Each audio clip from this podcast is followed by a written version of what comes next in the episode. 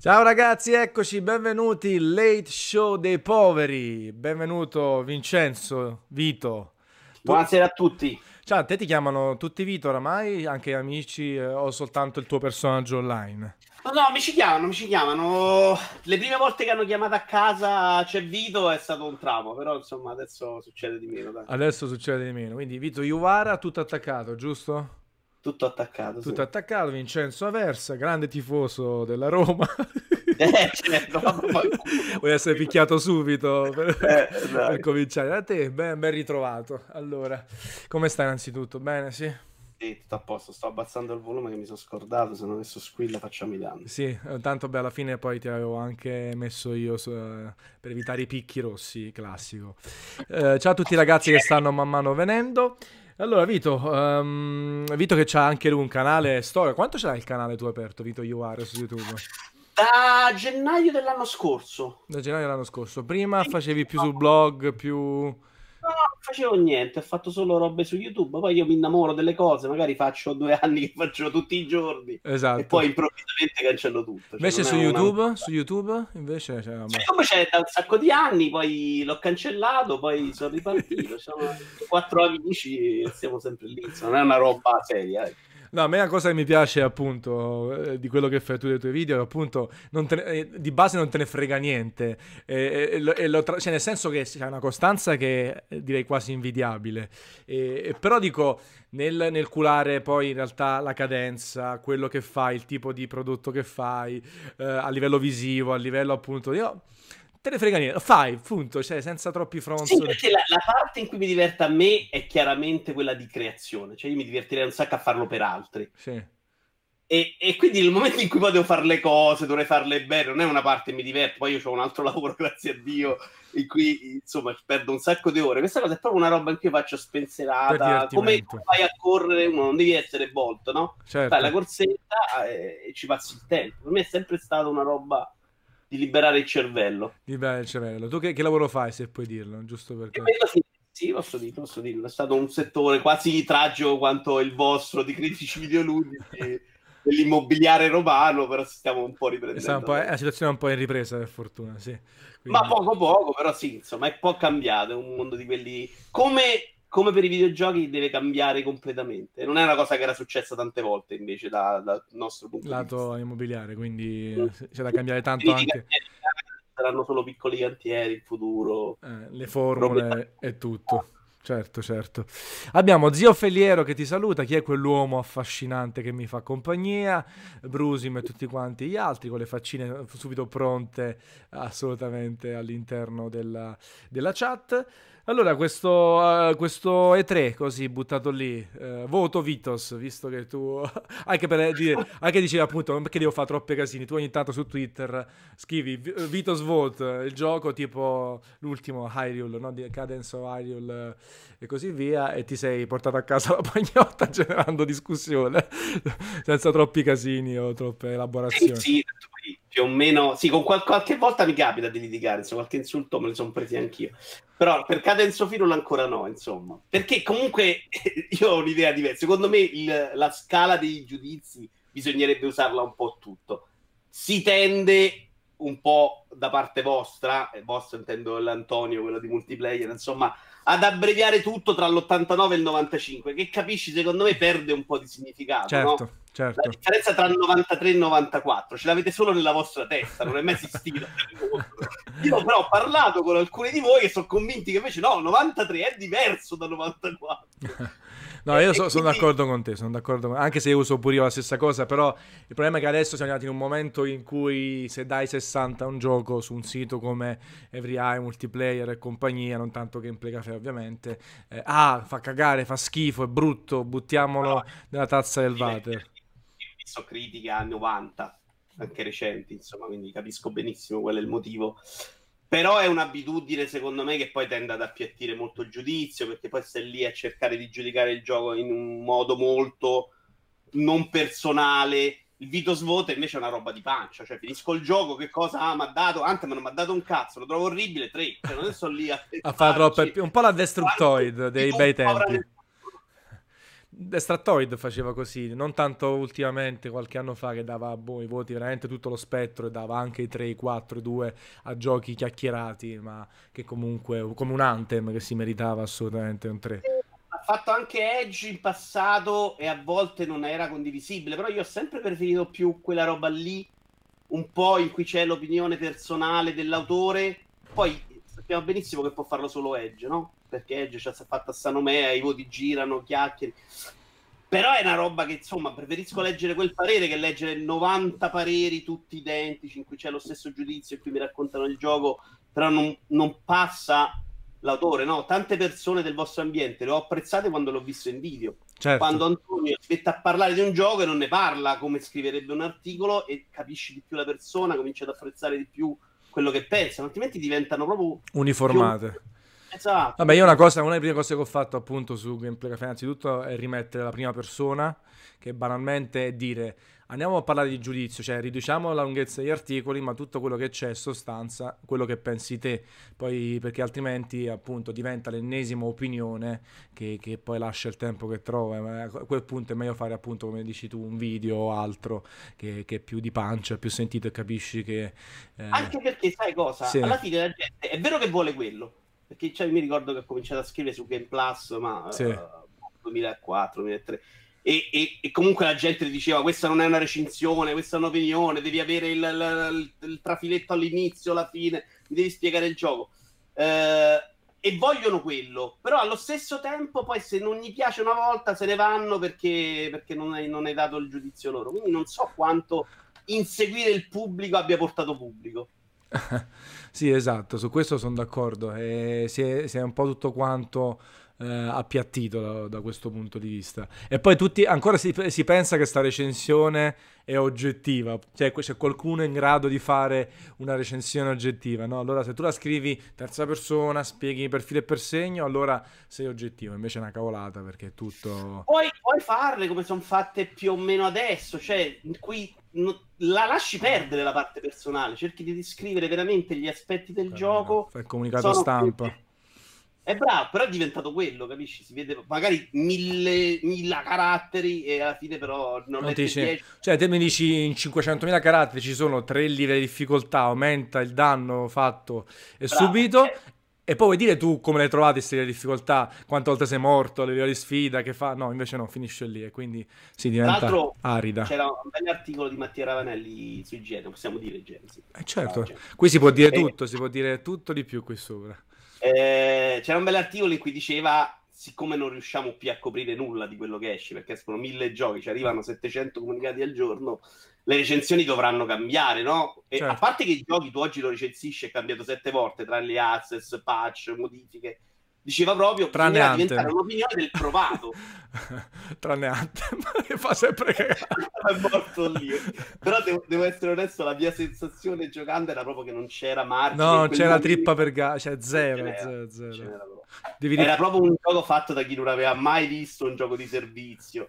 Soltanto la, la, la, possibilità di volare era figa, che era comunque fatta Ma sai che neanche quella, secondo me. Eh dai, Perché so. funzionava bene quando ti muovevi, ma quando sparavi non è che era una cosa in più nel gioco. Tu stavi come sì, fermo, una parte in aria. Punto, non c'era nessuna... E tra l'altro i nemici non è che prendevano i colpi dall'alto al basso in modo diverso. No. Era più o meno stare su un precipizio. Sì, sì, sì si fermo, che comunque... Si capiva che quella era una roba aggiunta alla bella e meglio alla fine, perché poi così lo abbiamo letto poi nel dettaglio. Sì. Comunque dicevi, quindi lui suggeriva, non ho letto questo articolo, quindi mi interessa. Lui diceva, non riusciamo a coprirli, i giochi cambiano, anche perché tu un The Division 2 lo, lo devi anche aggiornare la recensione, no? Lo diceva anche certo. Possetti, Enzo. Devi comunque ormai trovare un sistema molto più dinamico delle recensioni, però diceva, sarà più utile per chi guarda prendere 20 giochi e dire l'ho provato 3 ore, 4 ore e, e ti dico questo, no? Non ti faccio una recensione in cui per forza devo averlo finito 8 volte al 100%, certo. se no il lettore impazzisce perché non hai fatto l'RPG da mille ore e non puoi parlarne. Che poi c'è questa convinzione fuori di testa, no? Tu non puoi parlare.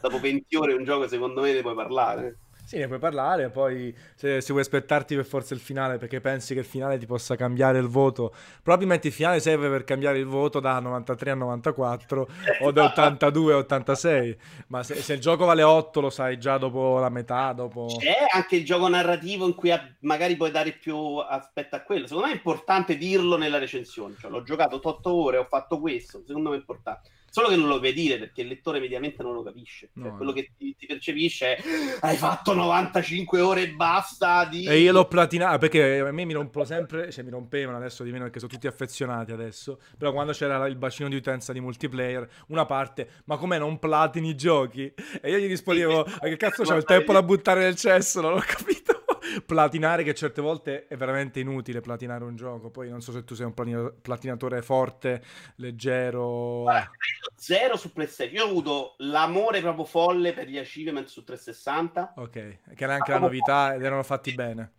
Però, però li giocavo, cioè gli obiettivi li ho sempre letti dopo aver fatto la prima run cioè io mi giocavo la prima run um, blind proprio senza sapere niente, poi mi andavo a vedere gli obiettivi e lì facevo le cose anche stronze, tipo stare 70.000 zombie nel parcheggio di Dead Rising, cioè lì provavo a fare tutto quello che si faceva.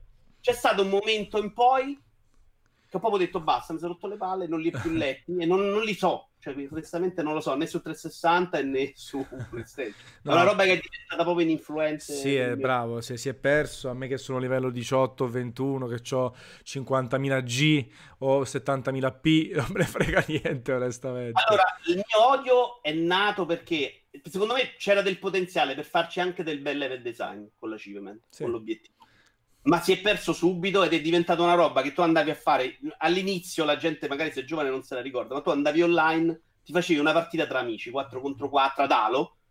Nel momento in cui gli achievement sono diventati una droga è diventato impossibile fare quel tipo di partita là. Tu andavi e loro dovevano andare sugli obiettivi c'era la gente che voleva costringerti a rompere cartelloni in otto in Burnout Paradise o a girare in una roba che è diventata presto proprio fastidiosa per come piace giocare a me e quindi ho proprio avuto una repulsione. Sì, sì, ma... no. ci sono stati dei giochi che sono stati molto più belli per me per gli achievement perché mi sono messo lì. Io di solito io sono l'anti-Sabaku, no? Sabaku gioca tre giochi l'anno benissimo, studia tutto. Io gioco 180.000 a cazzo di cane, cercando di dirli, però perché mi piace provare cose nuove più che star lì a sapere la sottocapsula. Sì, a giocarci ognuno 600 ore e basta. No, magari ognuno piace quello che piace, a me piace proprio provare cose diverse. E, e, e, quindi sono stati dei giochi che però giocandoli, cercando di prendere gli obiettivi, ho anche scoperto cose nuove, cose più belle, li ho, certo. ho sviscerati meglio però nel complesso non tornerei no, a uccidere io, io... no cioè prendere mille cose in giro per la mappa o per l'ennesima mappa open world sti veramente uno sti cazzi detto di cuore proprio anche eh, perché nasce di cose divertenti sì, sì. o, o vabbè un crackdown. Me li andai a cercare con una mappetta che ti faceva la foto di dove era ognuno dei collezionati sì la location. cioè eh, comunque era un gioco nel gioco. Cioè, no, cioè, quello un... sì, però quando poi te lo propone il quarantesimo gioco, lo stesso tipo, eh, di... certo, dici eh, basta, mi sono rotto le palle di vedere queste, queste case da scovare che, mi rompo. Più che altro... Anche il design, appunto, alla fine la sai dove mi sono divertito di più, a parte proprio sbloccarli certi giochi, eh, alcuni, um, c'è stato anche un periodo degli aggregatori, no? Che ti dicevano quanti giochi avevi giocato, quante ore avevi giocato per ciascuno, ti facevano le statistiche, quelle erano più carini, ti rendevi conto su quale piattaforma giocavi di più, quale, uh, quante ore medie e così via. Invece... Mi ricordo perché sui forum andavano fortissimo, però non sono mai caduto in quel... Le gamer tag anche aggregavano tutto, no? Però effettivamente a gamer tag, eh, adesso oggi, tieni conto che io ho disattivato la notifica. Eh, sia su PlayStation 4 che Xbox One. Quindi quando sblocco un obiettivo non mi compare niente più. Dopo, se, ho, se ho, voglia, vado, finita la, la, sessione, vado in trofei e vedo cosa ho sbloccato. Quindi per dirti quanto cacchio me ne frega zero di, di questa roba. Non so neanche come funzionano, perché poi sono arrivati dopo, no? Mi ricordo, io là già mi ero rotto le scatole, quindi proprio... Sì, sì, sì, proprio addio. È più una roba importante per me, insomma, in Steam ho la notifica, ma non, non li leggo. Le piume di AC dicono in chat, che salutiamo poi man mano i ragazzi che stanno arrivando, ci sono anche ragazzi tuoi fedelissimi, vedo. Uh, Patarico ha detto dissing a Sabaku, attenzione, fa subito casino. Senti, eh, no, no, no, eh, c'è, c'è, spazio. Sì, ma infatti non è un dissing, è una differenziazione. Sì, sì, lo sa anche lo, lo scemo di Patarico. Usciamo forte. Che tra altre cose, poi in realtà adesso Michele sta cominciando un po' a aumentare il parte dei giochi che, che prova rispetto a qualche anno fa, che era proprio one, one game. Adesso complice connessione e tutto, li prova poi fa le sue cose. Adesso, infatti, gli piace Final Fantasy e farà un 40.000 video su Final Fantasy, tutti quanti. L'anima dell'esperto di tutti i capitoli recenti, quindi ecco un'altra bella cosa. Però è giusto perché il, il pubblico suo vuole quello ed è anche il suo successo, probabilmente. Senti, tra le cose che, che, io invece vorrei facessi anche con me o per me o, o per Gameplay Café, a me piace troppo il TG gam, eh, Gamer. Eh, cioè mi piace perché è una cosa carina, eh, riprende appunto un'ironia che si fa sulle varie notizie anche di cronaca e tutto, è più difficile talvolta farle sui videogiochi perché non è, ci sono sempre tutti questi grandi spunti, però a me piace, alla fine li, quando li guardo li trovo sempre. Molto mentre lo, lo, creo, faccio la battuta, sto lì magari sono due ore, poi quando lo riguardo piace sempre molto meno. Eh, eh beh, certo. Alcune, beh, alcune sono più divertenti, altre meno ci mancherebbe. Vabbè, certo, è una roba, poi non è che io faccio battute, magari, cioè, insomma, ci provo il mio divertimento è nel provare, riuscire qualche volta a tirar fuori la battuta. E la difficoltà più grande nei videogiochi è che secondo me la bella battuta è quella che fa c'ha un messaggio un po' più nascosto e quella cosa la conosciamo in cinque nei videogiochi perché la gente sì. non è che si crea oppure, oppure me, la gente cioè, ci mette un paio di minuti a arrivarci e già sei andato oltre no, no magari devi, devi, provare magari a fare sempre lo stesso riferimento diventi un po' banale perché quando parli di un gioco andato male ti viene in mente l'ultimo di quello di, di Epic, la um, Click Besischi, no? Sì. E, e, magari lo ripeti perché è quello che è conosciuto, però se fai un altro riferimento a un gioco andato male, fanno più fatica a, a, a capirlo. Certo. da un 3 è facile, altra roba è più complicata. Sì, sì, poi eh, più fai ironia sottile è più esatto. difficile farla capire, più la fai becera è più semplice, però poi a volte fa la battuta, la seconda battuta, la terza battuta, eh. e poi dopo... Che fai? Quindi ti, ti, scrivi un po' di roba, quanto ci metti a scrivertelo di solito? Le metto da parte, prendo, le facevo più o meno, in questo momento sì. lo sto facendo un sì. po' di meno. Sì. Prendo la battuta, se mi viene, metto lì, ci sto un pochettino, magari sto in macchina a fare qualcosa, sto in giro, se mi viene in mente la scrivo, se no passa. Senza mai un programma, quando ho un tot di battuta esce di. Ciò ti dicevo quello che mi piace del, del tuo caso. Sono d'accordo, anche a me piace molto questa cosa. Anche perché, sai, per fare le cose bene, tutti sono convinti che ci... mi, mi hanno spesso detto per farle bene mancherebbe poco. Non è vero per niente. Cioè, per fare no. le cose bene serve un sacco di tempo, un sacco di dedizione. E io non ce l'ho. Non ho né la voglia, probabilmente neanche la capacità. Dovrei studiare per far venire le cose bene. E secondo me si vedrebbe che è una roba in cui provi a farla fatta bene e ti riesce male. Certo. Quindi, sai, marmelliamo tutto. No, infatti ci sta, ci sta. Eh, cioè, se tu provi a fare delle cose un po' più staged, un po' più costruite a livello visivo, a livello anche di quello che fai, è soltanto ridicolo. O fai il salto è incredibile, tipi tre operatori, fai, cioè, fai delle cose come fanno i super youtuber, poi tutto quello che c'è di mezzo secondo me è inutile. Anche io che quando faccio i miei video, alla fine che faccio? Accendo la telecamera e parlo davanti a... e non faccio nient'altro. Ogni tanto ho provato a metterci del montaggio sotto fatto me, è banale, cioè non aggiunge niente, soltanto... Eh, forzato e poi eh, mi fa perdere tempo, mi fa passare la voglia perché se devo fare un video ci devo mettere 4 ore. Eh, no, invece io che faccio? Accendo la telecamera, registro, metto la musichetta sotto perché mi, mi dà fastidio senza sentire niente sotto e lo butto su. Fine. Ci metterò 20 minuti a fare tutto. 10 eh, a registrare e 20 a fare tutto. Penso... sia anche una questione generazionale perché noi se vediamo un video con la gente che è tagliata, no? Sì. Che si toglie gli errori, proviamo fastidio. Sì. Probabilmente c'è tutta una generazione che invece a guardare il video non si fa infastidisce e lo preferisce, ma io preferisco mille volte guardare una cosa di una persona che sbaglia ma parla a ruota libera piuttosto che vedere quello che si è tagliato sotto sopra a destra e a sinistra. Per esempio Però... ci, ci, dicono in chat, per esempio potresti guardare in camera. no, va bene, va bene, ma perché non, non c'è nessuna... Più che altro mi inquieta di più la, la sedia al tuo, alla tua destra, che sembra che si debba sedere qualcuno, non quella rossa ma quella nera, perché è così a favore di camera che sembra che qualcuno si debba sedere da un momento all'altro. Non arriva nessuno stasera. no, farebbe ridere però a un certo punto. Salve, eccomi qui da questo punto di vista. Sì, è sicuramente generazionale, però non so, è anche una questione forse di seguito, magari se avessimo 300.000 follower ci sentiremmo un po' più eh, come dire, costretti o comunque vogliosi di fare dei video montati, della ricerca maggiore, non lo so, eh.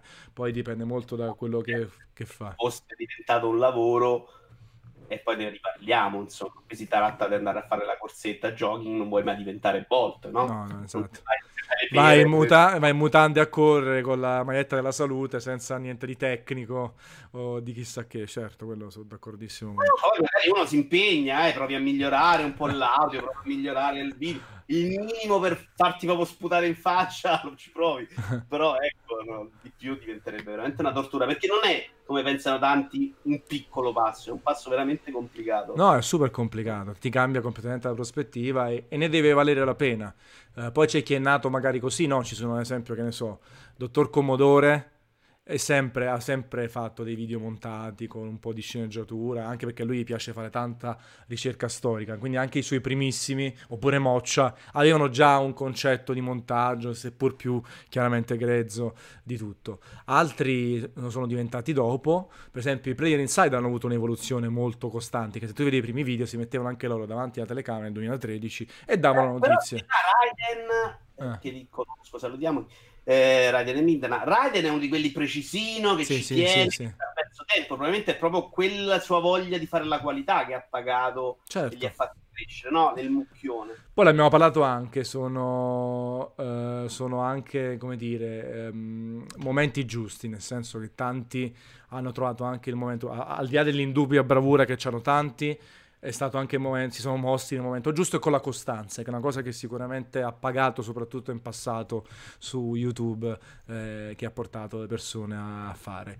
E proprio di YouTube, eh, Vito, eh, a parte che dice, dicono che di fianco c'è Mark Caltagirone, ovviamente, di fianco a te, ovviamente. Eh, ecco, io vorrei sapere un po'. Um, allora, io già quando avevo fatto uno dei primissimi late show con Mike Shosha eh, eh, ti aveva ringraziato. E quindi tan- tanti ragazzi su YouTube in realtà, eh, anche che sono esplosi, eh, vedono in te come una sorta di eh, mentore del... è stato sempre gentilissimo e carino sì. come immagino, anche Raiden e Midden, insomma, perché sì. hanno cominciato a vedere quello, perché quando ho fatto video all'inizio io, YouTube non era YouTube di oggi, certo. era un servizio che ti permetteva, ti ringrazio, di mettere un video e anzi eravamo tutti molto contenti che non ci facesse pagare perché i servizi per esempio per postare le foto all'epoca si pagava certo tutto. si pagava tutto certo certo.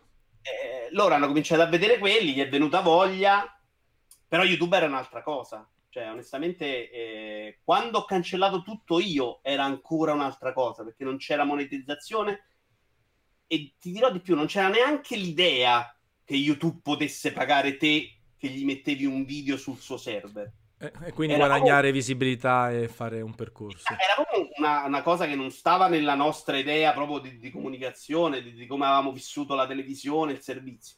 Due anni dopo, forse tre, quando sono tornato, YouTube era un altro mondo. Un altro mondo. E quel periodo in mezzo, secondo me, era quello in cui se c'avevi voglia di fare community, perché per esempio Farenz, che faceva video più o meno nel mio stesso periodo, lui ci teneva alla community, era uno che aveva fatto i video, stava lì, stava presso alla gente, io sono uno che metteva il video per i miei amici improvvisamente la gente scriveva sotto vuoi qualche complimento, vuoi qualche ciccione schifoso, vaffanculo. E, e non rispondevo però, cioè non era una cosa che, che mi interessava che nella... ah, quando ho cominciato ad andare in cantiere per lavoro e c'era quella che diceva oh ho visto il video. Ho cominciato un po' più a far fatica no? perché insomma poi ci tenevo a questo lavoro una volta ci credevo ancora nelle finestre all'epoca. Però era veramente difficile secondo me all'epoca capire cosa poteva diventare. Potesse. Infatti noi anche della, della, stampa specializzata che facciamo video da già dieci anni, tieni conto che io eh, appunto i primi video nel 98, 1998-99 e i primi diari all'inizio del 2000 eh, non ce ne siamo resi conto, lo dico sempre man mano che mi confronto con, con voi su questo show. Eh, abbiamo perso un'occasione, siamo stati un po' miopi, ma anche perché dall'altro lato avere i video a casa propria, avere i video coi pre-roll, avere i video no, lasciare gli utenti dentro al sito senza farli andare all'esterno, comunque utilizzare un player esterno, era più remunerativo. Quando YouTube è esploso, eh, era un po' troppo tardi per star dietro a tutti i singoli, sia perché erano dei siti, no? E quindi c'era troppa gente che faceva video, diventava una copia carbone di quello che facevi sul sito e quindi lì si è perso un treno interessante, anche se poi in realtà quanti saranno i youtuber che guadagnano, senza darsi a fare i cazzi loro, però più di 2000 euro al mese? No, secondo me sono molto pochi. Sui videogiochi però... saranno 5, 10?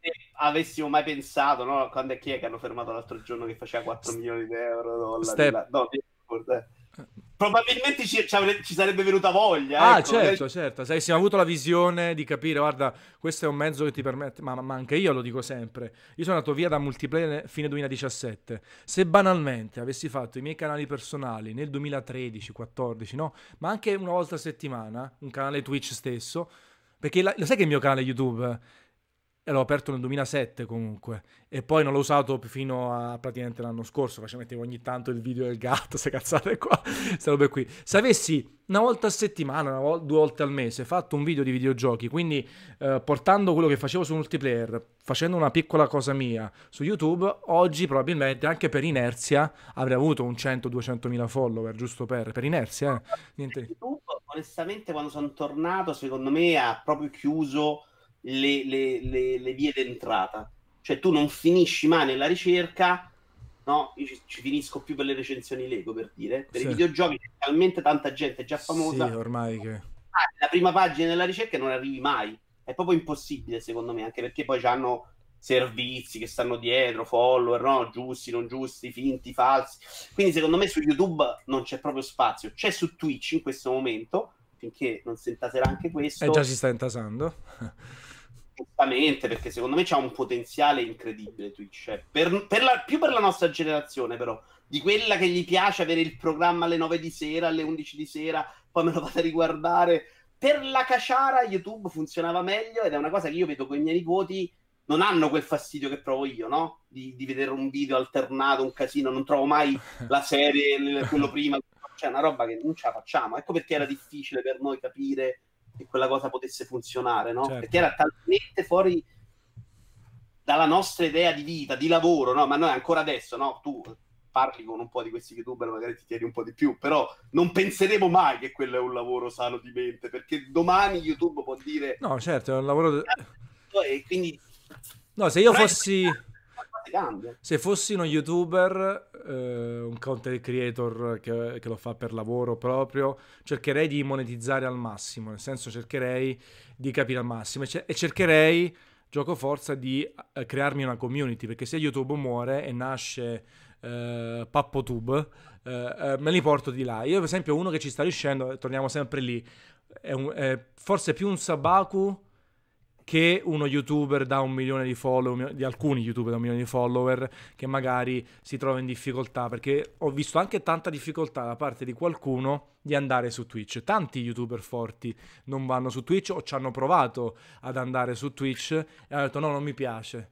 Uh, no, lasciamo perdere. Eh, qualcuno addirittura non, non, ce la fa nemmeno su Instagram, che invece hanno capito essere un'altra buona maniera per, per avere un riscontro costante. Devi essere bravo a mettere un piede ovunque. Siccome queste cose ne nascono 100 al giorno, devi essere pronto a star lì, a tenerti sempre...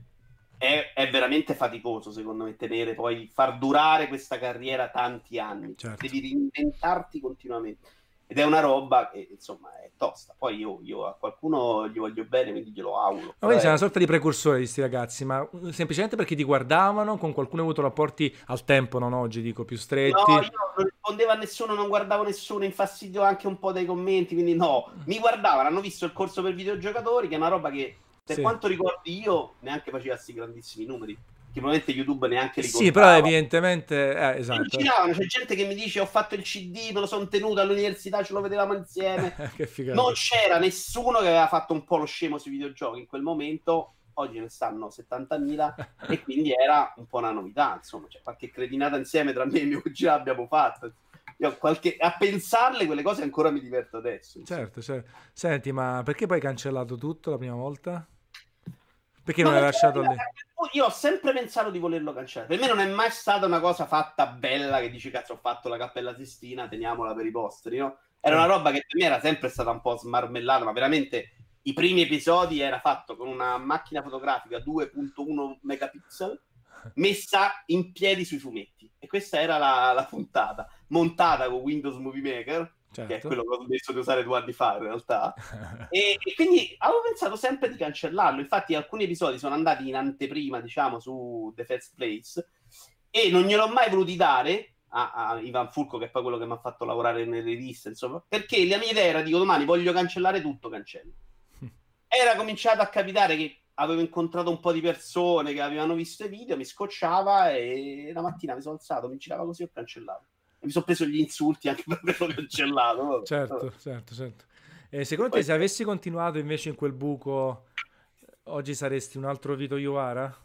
In termini di personaggio online, in termini di accessi e tutto? Non lo so perché la community io non l'avevo proprio seguita. Mm. Uh, Probabilmente, questo ogni tanto ci penso, cioè quando sento quel, certe cifre, perché poi non sono solo quelle, conosco qualcuno, insomma, so quello che sto soffrendo io nel mio ambiente di lavoro, che ero convinto mi avrebbe dato questa gran stabilità, probabilmente ci avrei provato, ecco, non avrei fatto una roba del genere. Però non lo so, perché all'epoca io... Mm, non era proprio quel momento, cioè era proprio un momento prima in cui non era YouTube, non, è, non stavo mettendo i video per farli vedere a qualcuno stavo usando un server. Eh. Esatto, un server che me lo dava gratis. Eh, tutto, cioè. Era proprio un'altra cosa, dai, non è... Non era concepibile, doveva avere... Infatti io non credo che che praticamente nessuno ha avuto proprio la visione, semplicemente ha cominciato nel momento giusto, poi si è visto il primo, si è visto il secondo che aveva successo e, e quindi anche perché... Eh, Farenz se avesse voluto... Eh, Farenz è stato uno di quelli che poteva essere... E ci ha creduto, lui nella community eh. ci hanno lavorato, hanno aperto il sito, c'è stato dietro, poi eh, è uno vecchio come noi nel, nel cervello e quindi per lui quella roba non è un lavoro, ma lo dico sbagliando, sapendo che è sbagliato, eh, perché poi il mondo cambia, bisogna pure abituarsi alle cose che sono diverse. Alle cose Però nuove. mentalmente non ce la faremo mai, Antonio, inutile, possiamo fingere quanto vogliamo. Io invidio tanto Iodice che si butta negli sport, nella televisione, nelle cose, cambia completamente e ci crede, lo vedi, no? Però onestamente io faccio fatica, cioè quando guardo quella roba ammetto la mia ignoranza di dire per me questo non è un lavoro, perché siamo abituati a che è più un lavoro, che ne so, andare a a fare il portiere davanti a una palazzina, no? Sì, sì, sì, sì. Ed è sbagliato, però è così, mentalmente questo passaggio è difficile per noi farlo. Sì, sì, come è stato difficile in realtà anche all'inizio a scrivere, perché comunque, a parte, eh, il primo che mi prendeva per il culo era mio padre cioè, nel senso diceva ma che cazzo devi fare con sto rischi videogiochi? Poi si è un po' cominciato a ricredere quando sono arrivati i primi soldi veri. Gli ho fatto vedere le prime cose il primo viaggio eh, a gratis tra virgolette nel senso pagato da, da multiplayer il primo stipendio ed è stato più felice. Ma comunque non ha mai capito quello che faccio. Ancora oggi se chiedi ai miei che, che fai? Boh, cioè, boh, fa cose scrive sì, fa, no, fa, fa, fa le pizze, eh. mangia le pizze gratis fa qua non si capisce niente. Quindi figurati. Però anche anche al tempo effettivamente anche il passaggio cartaceo, eh, online, videogiochi eh, veniva visto un po' strano. Quindi è chiaro. Il cartaceo secondo me te la vendevi un po' meglio, perché sì. comunque eri uno pseudo giornalista. Ma sì, poi... che se c'è qualcuno che, ti, che, ti, che, che è disposto a, a sprecare dell'inchiostro per te e, una volta le edicole erano comunque qualcosa di importante, comunque c'aveva... Se dicevi scrivevo per un sito internet, vabbè. Insomma. Vabbè dai, cazzate, dai. Invece se c'è qualcuno che invece spendeva dei soldi per l'inchiostro, per buttarti esatto, su una... Esatto. Allora devi essere uno che forse qualcosa... C'è. C'era la mentalità che, che doveva fare lo stacco e che era difficile, no? Sì, sì, sì, assolutamente, è stato. Quindi eh, oggi alla fine YouTube è questo, eh, però non so te, eh, non vedo mh, grandi stravolgimenti all'orizzonte, nel senso non dico che durerà altri vent'anni YouTube, ma non ti dico nemmeno che non mi pare nemmeno che possa durare 2-3 anni e c'è il rischio. Nel senso, al massimo Google può rompere le palle con le percentuali, con gli algoritmi, con i soldi dati alle cose, un po' come fa Facebook costantemente, che prima mette le pagine all'inizio, poi gruppi, poi dopo le toglie. E c'è gente che ha lavorato su Facebook e sta buttando il sangue perché eh, sono, diventati, chiaro, no, sono, diventati un quinto gli accessi. Giocato un po' ed è una follia stargli dietro. Sai cosa? Finché va bene, finché fanno soldi tutti. In questo momento ci sono un po' di youtuber forti che fanno soldi. YouTube i suoi soldi da quelli li riesce a prendere, probabilmente ne prende di più se ne concentra tutto su pochi. E quindi a loro sta bene. Ci sarà dei problemi nel momento in cui cambia l'utenza perché c'è un ricambio generazionale che quelle persone lì non le apprezza più perché va a cercare qualcosa di diverso, no? Sì. Penso, mia nipote più piccola non cerca lo YouTube che parla, ma guardano quello che scartano Vetti ma li guarderebbe per otto ore consecutive. Sì, sì, è incredibile quella cosa. Quello faccio veramente fatica. Gente che scarta le robe, che già che monta è qualcosina di meglio, che apre le cose, è una cosa incredibile, è una cosa che fa andare giù di testa. Eh, però noi gli unboxing eh, li abbiamo cominciati a vedere. Cioè, infatti siamo cretini, dovevamo prendere tutti i giochi che uscivano ogni settimana e fare tutti unboxing sul nostro canale, su un canale. Unboxing di tutto quello che arriva, a partire da, dalle action figure, figure e così via. Però vabbè, adesso ormai la generazione eh, di, di, nostra certe cose ormai non le può più concepire, dobbiamo tararci su quello che succederà e sui figli, sui nipoti. Mi sto divertendo un sacco su eh, Twitch. Eh. Anche a creare, a parte il giocare, no, ho sempre quattro gatti appresso, io non è che eh. mi diverto con quei quattro gatti al momento, sta crescendo un po', però mi diverto con quelli. Però mi diverto anche a creare format, cose nuove che mi piacerebbe vedere a me quando ho visto il Kinda Funny Game Showcase con tutti quegli indie che non conoscevo e che poi ho scoperto che in realtà erano già tutti conosciuti, mi sono messo lì a scegliere, perdo un sacco di tempo a scegliermi 50 indie e a vederli insieme con altri amici che, che stiamo tutti i giorni insieme, no? Magari giochi, scherzi, fai. Sì. Ed è una roba che in questo momento mi piace un sacco. E mi piace guardare un sacco le trasmissioni belle su retro game, cioè il canale di Ken Bisbo, cioè a me fa impazzire, no? Sì. E non sono un amante del retro game, cioè preferisco guardare loro che giocano quella roba. Lui, lui ha fatto un bel percorso anche lui. Nell'ultimo anno ha fatto, si è focalizzato, una bella costanza, belle idee, anche abbastanza... Però sai che è molto televisivo lui secondo me è molto lontano dagli standard di YouTube ed è molto più verso quello che, che piaceva a noi, no? Certo. Però ormai in televisione noi, io accendo, non so che cosa guardare e su Twitch ci sono dei giorni che apro otto finestre insieme e provo ad alternare perché voglio vederli tutti, voglio far contenti tutti, no? Quindi secondo me il potenziale è strepitoso. Una volta che nasce qualche lì dovrebbero spenderci probabilmente più i grossi multiplayer di vere AI, dovrebbero dire facciamo un bello studio, cominciamo a fare qualche trasmissione più strutturata.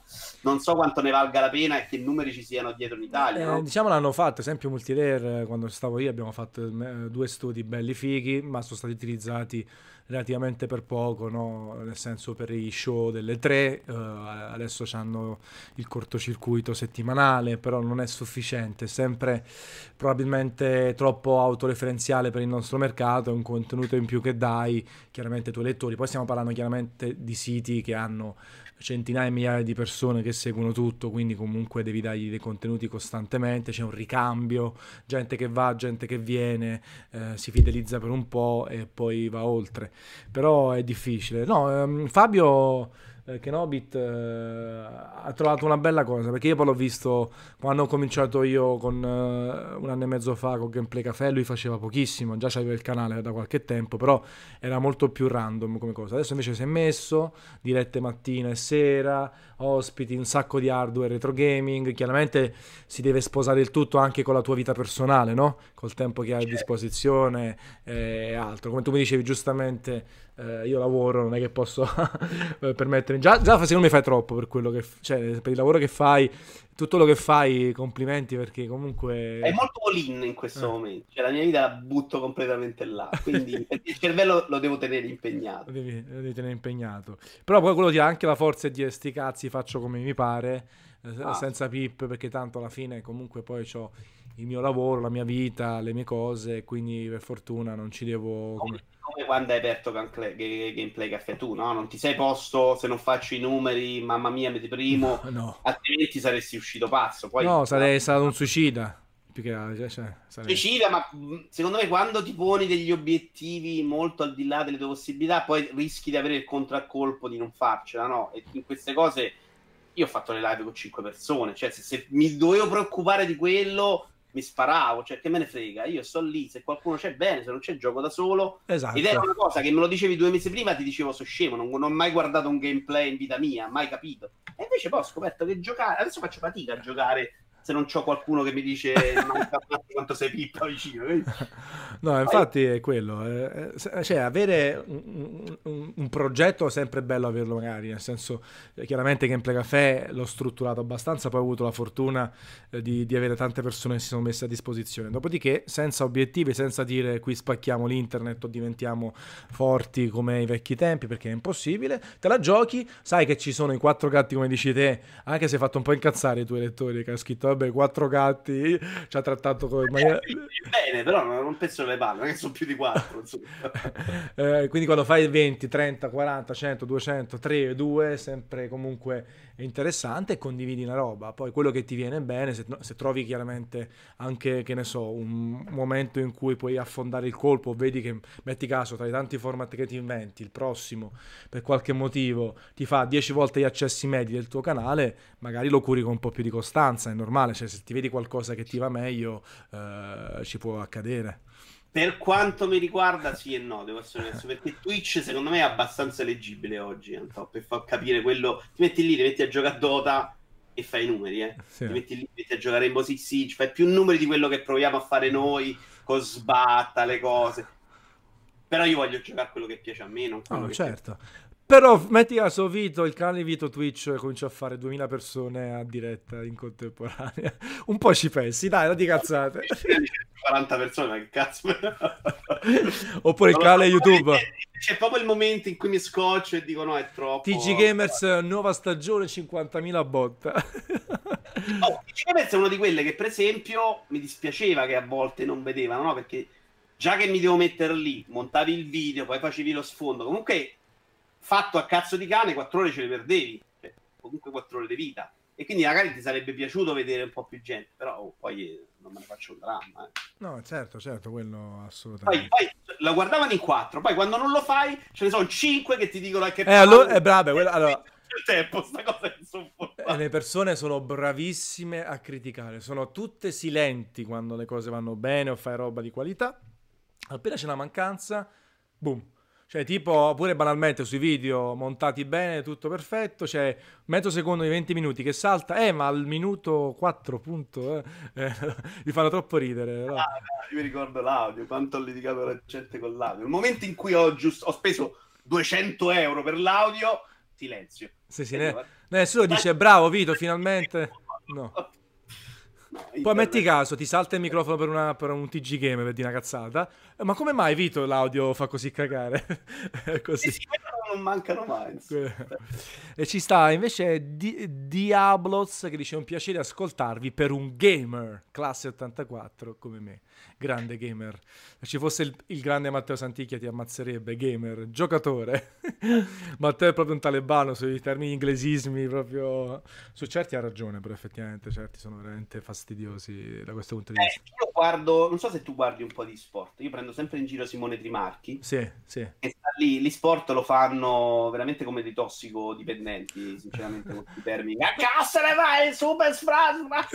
Mi piace quello, va molto il format americano, però è un'altra di quelle cose che io voglio bene a lui, però mi voglio tagliare le vene ogni volta che guardo una partita di sport, che secondo me ce l'ha il potenziale anche per essere visto da noi, però non con quella gente che sta... No, no, vabbè, non ha senso. Allora, gli sport sono proprio un mondo a parte, sia da vedere che da giocare che da capire.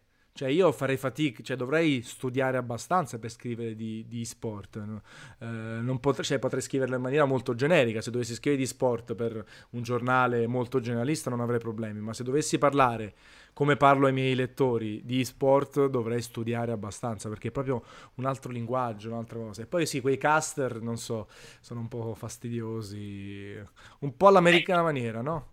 Esatto, come il commentatore brasiliano di calcio, no? Noi ci siamo abituati. Ti ricordi l'anno scorso la polemica in cui c'era Trevisan, Trevisani, sì. che aveva strillato tanto a, a Dani, a Dani poi soprattutto era. Ci rompe le palle a guardare quelle cose. A me piace guardare la partita, il bel gesto, un po' il caressa dei tempi buoni, insomma, non quello da adesso. Se stai tutto il tempo a 3000, è sempre un gesto fantastico, sì, sì. è sempre un gesto incredibile, sei... Stavo usando un termine un po' sbagliato. Banale la stavo usando peggio. No, sei so. comunque non, non, eh, non fantastico. Diciamo così. Sì, sono d'accordo perché se tutto, ogni passaggio è meraviglioso, ogni, ogni, intervento difensivo è un muro da parte del muro difensivo. A me, a me Trevisani piace, devo essere sincero. A Dani, sì, a Dani si sta drogando probabilmente perché ogni cosa è diventata un elogio di, di uno schizzato che, che sembra drogato al 100%. Quindi fare una così, andiamo un po' sul calcio. Adani, chiunque capisce di calcio veramente lo trova insopportabile. Ma parlo dei tecnici, eh, non di noi tifosi. C'è gente che magari fa l'allenatore, io li sento un po' per radio, quando senti Adani veramente impazziscono. È tipo Carezza che si metteva là col fisico e ti spiegava come, come girava sì, la sì, palla, sì. la punizione, no? ha fatto durante cazzate. i mondiali dei filmati pazzi. Ecco, la roba lì è indecente. Chi ti piace dei... di più? Cioè, Ma guarda, io purtroppo non è che guardo grande calcio, guardo le partite della Lazio e quelle della Roma per uh, obiettivi molto diversi e sono sempre dei commentatori insopportabili. Però Marcheggiani lo sopportavo bene ma anche Bergomi non mi dispiace dai. Fabio eh... Vito. Di cosa Fabio Fabio. La Lazio mettono della roba di solito insopportabile. Ah c'è Niente... Tecca no? spesso con la Lazio mi sa. Eh... ricordo sono eh. gente che non mi diverto ma poi ho imparato ne parlavamo prima di partire insomma sono un po' disinnamorato ho imparato a vedere il calcio facendo altre otto cose. Faccio sì. fatica ormai a fare. Quindi mi capita di mettere la partita lì e mi gioco qualcosa su un altro monitor, insomma, quindi tutta questa attenzione al commentatore ce ne metto meno. Certo. Eh. Pardo era bravo, peccato che si è trovato senza più partite da commentare praticamente. Lui se n'era andato da Sky che l'ho conosciuto, ma ha detto perché Sky era un po' classista, c'era appunto Caressa del bei tempi, Compagnoni che veniva visto da Sky come il numero due, però Compagnoni è uno che sbaglia costantemente le telecronache, il portiere pala e fa paro, oppure palo, parata, cioè, cioè sbaglia sé, poi sbaglia i nomi dei calciatori, è. Sky a proposito di, di, cadaveri che vanno in giro, di gente che non si è saputa rinnovare, secondo me è l'esempio perfetto, cioè loro stanno lì fossilizzati in alcune posizioni ed è una roba che... Sì, sì, sì, infatti... Sì, dovrebbero fare altro, non sempre. Marianella pure bravo, Massimo Marianella era bravo, faceva campionato inglese, qualcosa della Champions. Finché la Champions è diventata troppo importante per Sky e la fa Caressa praticamente. Cioè, Marianella fa le partite secondarie quando non può farle allora, Caressa. io Caressa lo, nei primi tempi gli ho voluto anche bene. Secondo me dopo i mondiali lui ha preso sta deriva di supercazzola. È stato un momento che prima della Champions faceva le poesie. Sì, sì, mi ricordo. Lì veramente abbiamo toccato il fondo. Però all'inizio non era male, me era anche molto moderno rispetto a alla Rai. Cioè, c'è stato il momento in cui guardavi una partita su Telepiù e tornavi sulla Rai e ti volevi impiccare, c'era certo. gente triste, no? Certo. Sembrava Marvel contro DC. C'era proprio loro eh, e quelli invece eh, la festa. Sì, sì, è vero. La Rai c'ha quel problema lì. Ha preso, ha preso, qualcuno tipo Antonio Di Gennaro che, che è un po' più di verve, stava su Sky, ha preso Paolo Rossi. Dal punto di vista delle telecronache a livello visivo loro stanno veramente indietro. Eh, fanno, fanno cagare. E... Sembra un viaggio del tempo quando guardi una partita di Coppa Italia, no? Sei tornato, vai indietro di 15 anni perché torna veramente a come stavi prima, proprio a livello di grafica, a livello di tutto. Sì, sì, assolutamente. Mentre in chat mi stanno sfottendo su Sarri, più di uno. Viva Sarri, viva il comandante. Eh, ci piace Massimo Mauro che l'hanno fatto fuori da qualsiasi parte, Massimo Mauro finalmente. Perché, eh... Io ho scritto un articolo quando mi sono disdetto da Sky eh, due anni fa, scrissi una roba su Facebook dicendo i sette punti perché Sky è morta, è vecchia. Uno dei punti era proprio solo, senza spiegazione, Massimo, Massimo Mauro. Non, io me lo ricordo post Calciopoli, sì, con sì. chiunque provava a dire sì, vabbè, ma questi cioè, li hanno puniti due anni, non è che si può fare sempre finta e lui faceva, eh basta, adesso parliamo di calcio, solo di calcio giocato. No, Massimo Mauro è inquietante. E Sarri, niente, Sarri vedremo i primi problemi che avrà o si comporterà male. Tutti questi Juventini che diranno, visto l'hanno sfottuto tutto il tempo e anche lui ha sfottuto i Juventini. Vabbè, vediamo. Devi metterci tanto impegno per non vincere, non è facile. Eh, lo so, non è facile, però ci proviamo. Noi la squadretta la stiamo facendo, quindi sono contento che ci vede. C'è anche Conte, non è uno che di solito. Anche Conte è uno che mette a posto le squadre, sempre vinto il campionato, pure il Chelsea l'ha messi a posto e non erano i più forti, ha vinto comunque il primo campionato, il secondo no. Quindi speriamo che sia un po' più combattuto perché comunque la Premier League eh, è sempre molto più figa. Io l'ho seguita tanto l'anno scorso, questa stagione appena terminata, e Liverpool eh, e Manchester City è stata una bellissima sfida, poi le altre dietro, Tottenham, Chelsea, Arsenal, Manchester United, altre belle sfide, è stato molto figo. Eh.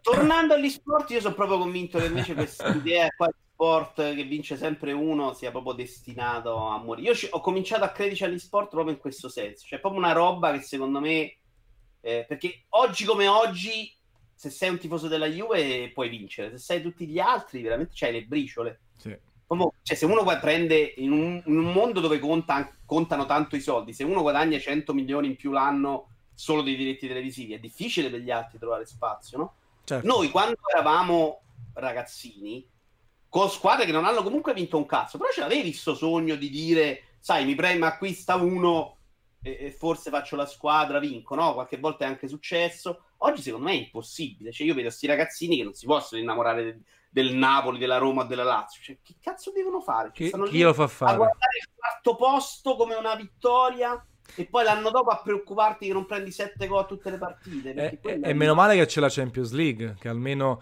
ti dà una ragione per andare nelle prime quattro. Eh, già se rendessero l'Europa League più figa sarebbe meglio, perché è quello che è, perché altrimenti diventa una corsa a uno. Poi soprattutto in paesi un po' sottosviluppati come l'Italia, che eh, conta tantissimo il, ancora il potere, la gestione, tutto. Io sono molto no. critico sul, sull'Italia da questo punto secondo me è un problema generale del calcio. Sì, cioè, però in certi paesi come l'Italia ancora di più. cioè, nel senso che... Eh, Io non so, so convinto che in Spagna se la passano tanto meglio. No, eh, vabbè, certo, però ogni tanto l'Atletico Madrid arriva a cadenza regolare a vincere qualcosa, eh, che sia il campionato, che sia una coppa eh, in Italia, è così. Ma anche nella stessa, nella stessa Olanda, comunque PSV e Ajax se la gestiscono, talvolta eh, anche... A gestiscono Juventus e Milan, si fanno i loro cicli di ho 10 anni sì, e eh. stiamo... Adesso a me mi fa pure ridere questa cosa eh, di non arrivare ai milanesi, di non arrivare ai milanesi, arrivare... intanto stanno sucando da 10 e passando le milanesi, questa cosa mi fa andare giù di... Secondo me c'è poco, poco margine in questo momento. No, adesso Quindi, c'è... È più difficile affezionarsi, no? Noi ci siamo affezionati agli idoli, lo, diciamo prima, no? Oggi non ce li hai quelli, quindi ma che, che, ti devi guardare a fare? Noi siamo ancora, noi dei 40 anni siamo ancora i cretini che pensano che il giocatore vuole bene alla maglietta, no? Però è sbagliato da parte nostra, sono altre cose. Sì, sì, sì. Hanno un entourage di 40 persone dietro, non è... Certo, non è la stessa cosa.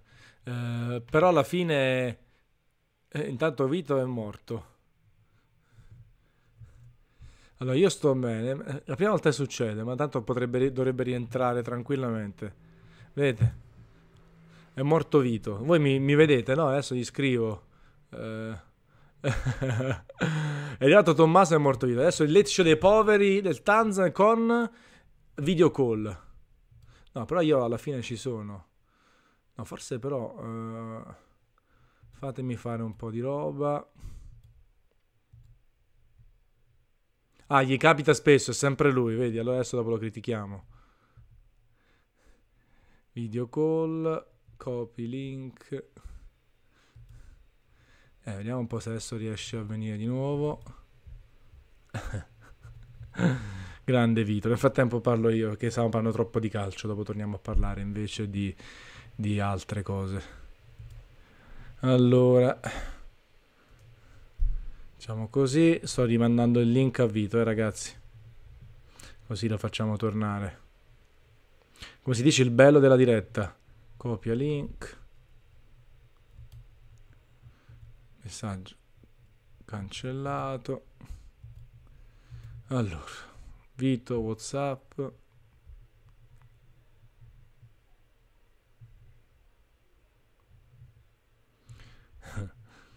Past, ok, aspettiamo il ritorno di Vito, come si dice? Il ritorno di Vito.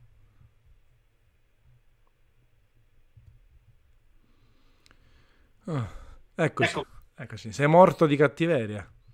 A me mi ha detto, aspetta che forse c'ho il doppio audio. A me mi ha detto che io sono rimasto tipo nell'hangout, mi ha detto che te l'hai disconnesso te qua. Eh, allora è colpa, è colpa di Google. No? Io la diretta è migrato Nemmeno un frame perso, eh? nemmeno uno. Hai parlato male della Juventus, i poteri forti. Ovviamente. Esatto, vedi, momentum di, della Juventus. Vedi? Massimo Mauro, se è carino. Ecco, è arrivato Massimo Mauro, quindi vedi, alla fine, dice, quando si dice la verità c'è sempre chi ci vuole distruggere, ma noi siamo ancora qui. In diretta Let's dei poveri sui videogiochi a parlare di calcio. Ma distruggete Antonio, eh? io posso anche dire Forza Juve, non è un problema. Tra l'altro, fai cacare. Allora, ah sì, allora dici pure Forza Roma. No, in realtà, eh, questo te la, te la, racconto. Ogni volta che la Roma fa una figuraccia, mi metto a cantare Forza Roma fortissimo per tutta la palazzina che è piena di romanisti, perché è una cosa che li ferisce molto di più dell'insulto. che cattiveria. E... Che cattiveria. Eh, quando prendono sette gol, che capita abbastanza spesso. Sì, sì, vabbè, sulla tua bacheca ho visto che c'hai eh, tutti i sette gol presi dalla, dalla, Roma praticamente negli anni recenti. Ah, su Facebook, sì, sì. Manca quello della Fiorentina di quest'anno. Sono eh. soddisfazioni. Però a noi è rimasto quello del calcio. Ecco. Io non credo che ci saranno generazioni disposte a star lì anno dopo anno a soffrire, a prendere... Ah, beh, okay, però i tifosi non, per fortuna basta anche fare qualche vittoria, non bisogna per forza vincere soltanto lo scudetto, la Champions per aumentare i tifosi. Si può fare anche un'operazione di marketing con i social network, gli amichevoli all'estero, qualche bel risultato in Europa. Alla fine i tifosi possono crescere. Eh, quindi... Non lo sai che non, non ci credo. Io no, dai, perché secondo me noi crescevamo perché ci affezionavamo ai giocatori. Ma certo. È una roba più difficile oggi. Certo, e perché comunque sognavamo tempi migliori, che è una roba oggi che se tu metti là non è possibile, semplicemente. Certo. Tu oggi se sei la Lazio, la Lazio rimani, non puoi fare di più. Sì, sì, a meno che ti capita una volta nella vita il super imprenditore tipo... Ma neanche, perché se va di bilancio... No, però non... scusami, la, l'Abramovic, il, il coso, Al-Keffi, cippa di minchia... Eh, però vedi che, che lo stanno combattendo, cioè loro stanno chiaramente stringendo a poche squadre molto forti in cui vogliono fare la Superlega. Perché Abramovic non, lo, non nasce più oggi, eh. Abramovic è uno che sta lì, non spende più i miliardi a cazzo di cane come quando no. arrivò al Chelsea all'inizio. Però, esempio... Quello di PSG è l'unico che sta lì provando a inventarsi. Anche quello Roma, del City, quello del City, come si ah, chiama pure. Sì, però dico, però...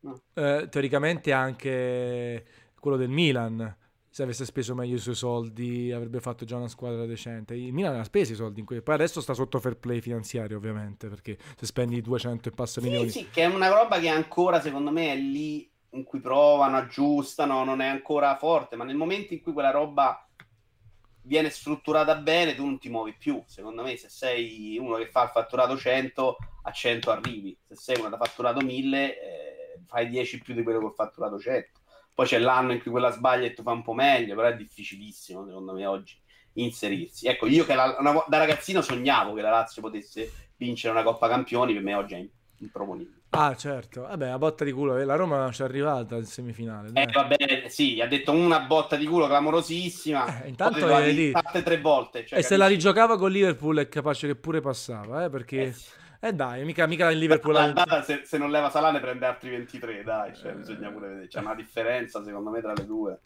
Eh, poi. E poi ha, preso, ha perso in finale, boh, grande la vedo proprio complicata. Però, Va bene, vediamo. Intanto volevo salutare in chat il mitico Xerath Dragons che mentre tutti ti stanno commentando c'è questo ragazzo che mette le sue creazioni in chat cercando un, un riscontro da parte di qualcuno. Eh, quindi daglielo tu, Vito. Apri e digli che fa cagare. No, oh, che bello. No, ha fatto però? ha messo una CDL, mi fa morire. Questo ragazzo ogni tanto ci segue. È bello che, uh-huh. eh, che, fa. Ciao Antonio, ciao, come stai? Tutto bene? E poi ti, spa- ti spamma il suo link con le cose ha sempre, oppure, oh, bellissima diretta, grazie, questa è la mia creazione. È meraviglioso sto ragazzo, perché sono tanti anni che ci segue. Assomigliano a The Digimon. Dai, torniamo allora dopo un po' di calcio. Domani c'è la conferenza comunque di Sarri alle 11, sono molto curioso di ascoltare cosa dirà su questo passaggio. Dirà che è un professionista sicuramente, farà il paraculo, eh, dirà che, che, è normale, non ha fatto il passaggio diretto da Napoli a Torino e via. Vediamo, domani alle 11. Eh, tornando a parlare un altro pochino di videogiochi, dai, altrimenti... Vai. Vito Svot per le tre. Allora, vero, eravamo partiti dalla prima domanda, tra l'altro. e poi abbiamo proprio ignorato a pie pari. e tre, io devo dire che da casa questo scempio, avendolo visto sempre da casa, non ho visto questo incredibile disgregamento delle tre, anzi, quest'anno per noi da casa c'erano più cose da seguire, c'era una conferenza su sulla War, ce n'era una sui giochi indie, c'era la PG, quella sul PC che era comunque una roba che è diventata assolutamente più godibile. Eh, a meno che non guardavi i video dello show floor in cui vedevi veramente che c'era nessuno, era molto più impoverito. E la grossa differenza la notavi nei giorni post conferenze, quando di solito nei siti eri sommerso di news, video, annunci, e invece extra conferenza ci saranno stati cinque giochi sì. probabilmente, non di più, veramente poca poca roba.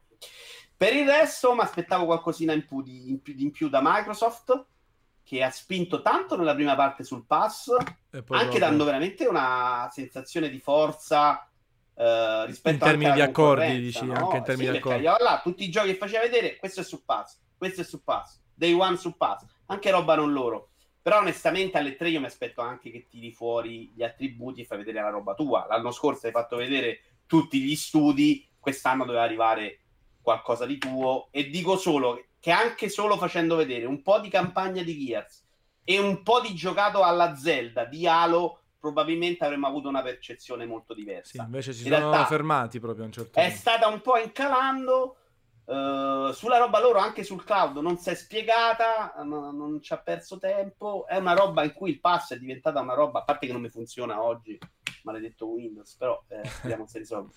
Eh, è diventata una roba mezza indispensabile e secondo me è veramente più forte degli altri. Cioè, se loro domani arrivano a presentare Xcloud e dicono guardate che se c'hai il pass te lo giochi anche Xcloud dove ti pare Stadia ne smettiamo di parlare fra 5 minuti sì, certo. perché è una roba incredibilmente interessante se apprezzi i videogiochi poi c'era un bel articolo anche su Gameplay Cafe uh, ho letto oggi sui problemi di questi pass sì, sì. Uh, non mi ricordo chi l'ha scritto Giacomo sì, sì, me lo so appuntato poi se vuoi ne parliamo uh,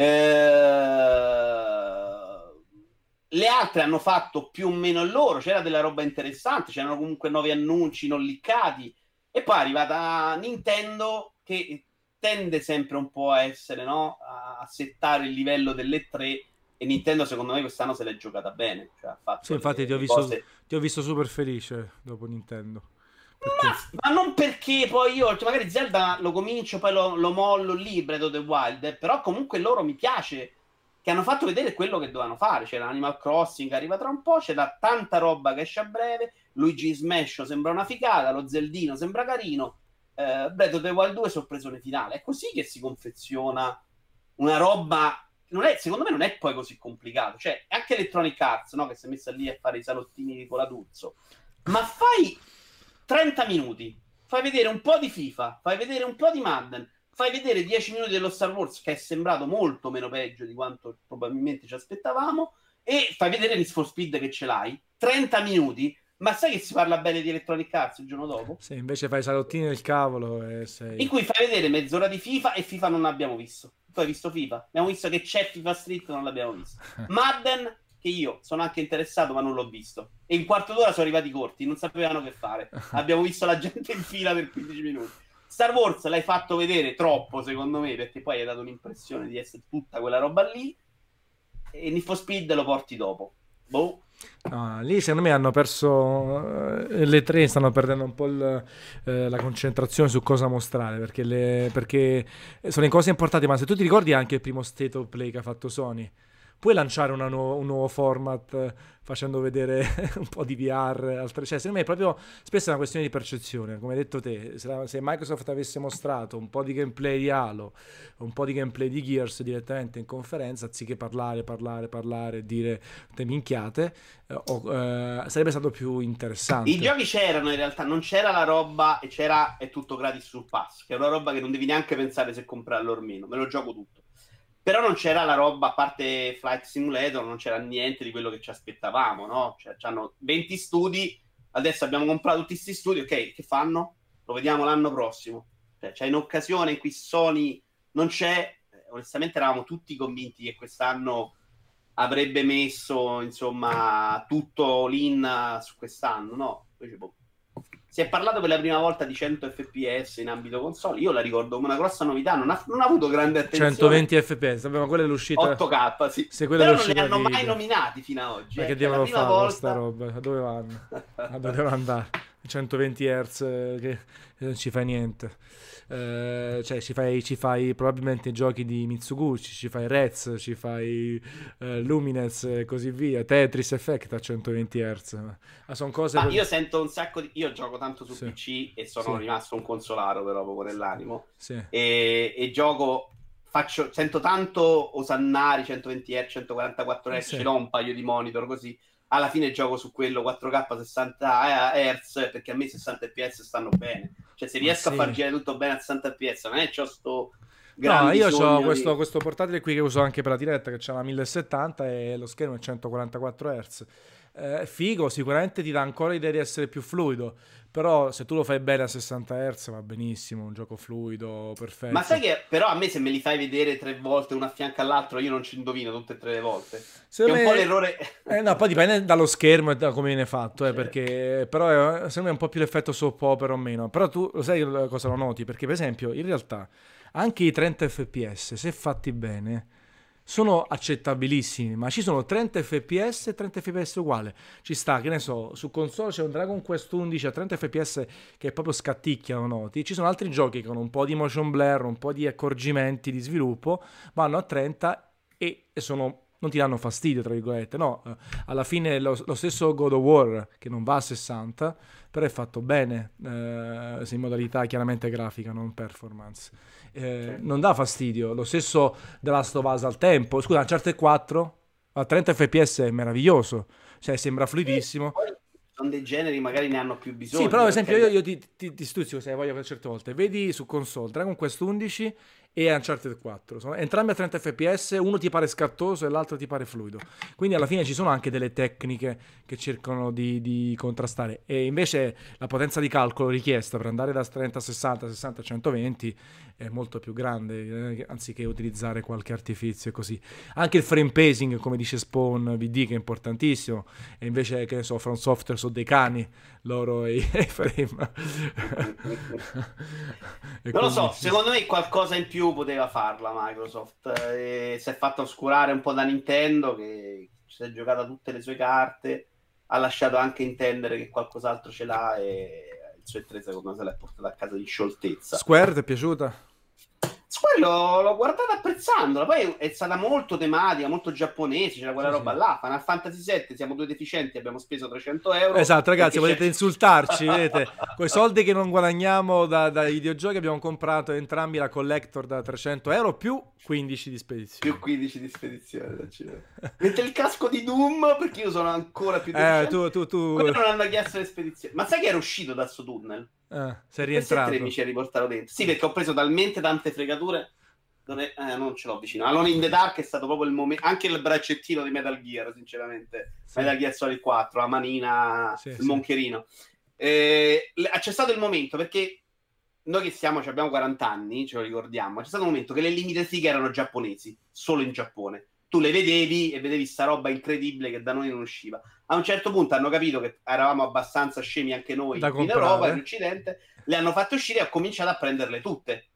E tra le tutte c'era qualcuna bella, ma ce n'erano 9 su 10 che era il pupazzino veramente da 2 euro, super cinese, schifoso, con sono pieno di cartoline io, che non so più che ci devo fare, ma sono pieno di cartoline di Limited che potrei inviare in tutto il mondo. E, e, allora lì a un certo punto ho detto, sai che c'è, basta, non ce la faccio più, e non, sono proprio soldi buttati, l'ho capito, mi sono fermato. Quest'anno mi sono buttato su quelle un po' più costose sceme, perché si spera che sa... se c'è speranza sono più buone quelle delle altre, perché quantomeno sono a numero più limitato e c'è e la poi c'è, se, se quella di Final Fantasy costa 300 sta cacchio di moto deve essere. Poi vabbè, loro sono bravi, che i play arts sono comunque di qualità. Sì, sono una, una ditta buona. Io eh. mi sono fidato proprio della, della casa produttrice. La casa produttrice, anche se quelle snodabili sono. Oh, sono orribili, neanche a me piacciono eh. granché. Cioè. Però me... loro fanno quelle e fanno sempre roba Square Enix. Hanno fatto della roba. Sì, io ho, io ho Ve- Venom Snake di comprato ah, a 100 euro soltanto Venom Snake. In eh, Giappone. costavano sì, 100 euro l'una. Eh, in Giappone comprato quando sono andato e l'ho presa lì. E poi c'è quella meravigliosa della trilogia di Dark Souls, ma 600, quanto è 500 euro, 600 euro, quanto cacchio costa? Sai che non ce l'ho presente. Ah, non l'hai vista? Ragazzi, mettete per favore in chat il, il, il, la, la, collector di, della trilogia di Dark Souls che Sabaku ha avuto in anteprima. Avrà fatto chiaramente un tipo d'accordo, aveva fatto dei video su Twitter, video con la... C'è un dettaglio clamoroso, ma sta o, o 4 o 500 euro, una roba del genere, una roba che... Però, grazie a Dio, io mi devo, devo essere anche innamorato dei giochi ah, per certo. comprare il Limited, altrimenti non sono interessato. Io i Souls-like non li ho toccati mai nemmeno con un bastone, quindi... Quindi per favore ragazzi, il, il, primo di anima di buona volontà metta in, cioè così facciamo spendere 500 euro a video. No, non mi con Dark Souls è difficile. Anzi, però quest'anno mi sono salvato con gli amiibo, solo 5 annunciati. Di solito sono 25-30 alla A me gli amiibo che ce l'ho qui uh, che non si vedono 15, però sono una grande occasione sprecata da Nintendo per il concetto sempre di, di, anche di gamer tag, no? poteva essere una gamer tag fisica che si manteneva tutto quello che facevi, invece no. Eh... Poteva esserci anche delle cose belline, però loro hanno, loro hanno molto paura che si crea il fastidio del giocatore che ti dice ok, quella roba ce l'ha solo chi c'ha l'amiibo e quindi sono diventati pupazzini, ecco va bene anche così, onestamente. Certo, certo. Io non li ho mai usati, li ho messi là. No, no, infatti sono... Eccolo qua, il grande splash ti mette il link. La guardo, la guardo, ma non mi frega. no, però la, eh, la, la, statua sembra veramente essere eh, eccezionale. Davvero sembra... Eh, ci credo, 500 euro. Però questa onestamente è quella roba do- che prenderei oggi come oggi. Più delle limite da 100... Adesso... No, questa, questa no, questa... Senti che oh, no, fai 500, fai doppio, 1000. no, ma sai che ho preso delle statue io? Cioè, ho preso tutta una collezione sideshow dei Masters. Sì. E tipo è la roba che adesso me la tengo lì, ho la scatola da parte, domani mi stufo, tu la riprendi e se non ci hai fatto soldi hai ripreso quelli che hai speso te. Certo. Quindi è una roba che spendo con molto meno fatica di, dell'action figure di Gears che prendevo una volta, no? Ma tu le, le, le apri poi queste cose o te le tieni in cefalo? Io apro tutto e metto tutto in esposizione. Bravo, bravo. Con gli amiibo è stato più sofferente perché gli amiibo devi rompere la scatola. Quindi lì hai proprio fatto perdere valore. Per tutto il resto, che tu apri o chiudi, non perde valore. Certo. Cioè, gli imballi, basta che non li butti e non ti rovini. Insomma, i Lego me ne sto comprando qualcuno da mettere da parte perché vale più dell'oro, cioè è incredibile. Albi dice che posso già sentire il rumore della carta che striscia. no, no non, mi, non, mi, non, mi, fa impazzire. No, mi deve piacere, mi deve piacere il gioco anche. Il soggetto, il gioco dietro. Deve essere un mio omaggio alla serie o al gioco o a quello che Sono d'accordo con te e questa è la cosa malata di noi colle- di quando collezioniamo eh, roba. Sì. Fare gli omaggi ai giochi e quindi spendiamo 300 euro, ma comprati il gioco e basta. Final Fantasy VII Remake, digital copy, vaffanculo. Eh, era bella la moto, dai, non puoi dire di no. No, però fa ridere. No, poi certe volte guardi e, e pensi ai 300 euro e dici, ma ne valsa la pena o non ne valsa la pena? Ma io ho un sacco di roba pure io. La mia scrivania, non so se è mai capita di vedere, ogni tanto la condivido su Twitter, e è una scrivania enorme che sarà 50, 1,50 m x 70 e tre quarti piena di roba sopra. E quindi c'è lo spazio per il mio portatile e per un'altra cosa vicino. Poi tutto action figure, figure, roba regalata, comprata, presa all'estero e tutto. Però poi dopo ti rendi conto e dici, ma anche casa c'ho pieno di quadri. Pure tu ho visto alle tue spalle c'hai Boy, eh, c'hai Kratos, c'è un po' di roba. Ah, quindi... poi me li ha regalati Cristiano Bonona. Ah. Io non ho comprato. Davanti c'ho uno Zeldino invece fatto eh. in stile Van Gogh. Io c'ho, c'ho pure io un sacco di roba, poi figurati, tu sai quanto sono molto uh, attaccato alla mia città, quindi c'ho il, c'ho il uh, golfo alto. Ogni tanto cerco di, di, sforzo anche di guardare, nel senso dico, ah ma io ho sto bel quadro che ho pagato 200 euro e mi fermo 10 secondi a dire, ah che bello però il Vesuvio, e poi abbasso la testa e faccio, gioco C'è da dire che ogni tanto mi stufo e ho la forza di rivendere non mm. sono di quelli che poi devi tenerlo per forza. Per dire, c'è uno degli anni in cui mi ero innamorato delle guide americane, che erano incredibili, uscivano anche là le limited. Cioè, quando compravo un gioco spendevo 8 milioni perché compravo una limited qua, poi la guida super limited e, e, e magari lo giocavo anche poco. Però quella roba me, mi passa e, e rivendo tutto. Compravo tutte le action figure di Assassin's Creed ho litigato con lo store Ubisoft e ho smesso di comprarle, adesso mi incarto tutte e le rivendo. Io sempre faccio fatica a, a, rivendere, cioè sono pigro da quel punto di vista, cioè dico vabbè dai. Eh. Io, no, penso... io a un certo punto libero. Oh, in cantina ci avrò almeno 100... Eh, non penso che abbiano tanto valore oggi, ma 100 RPG per PlayStation 2 e 1 americani.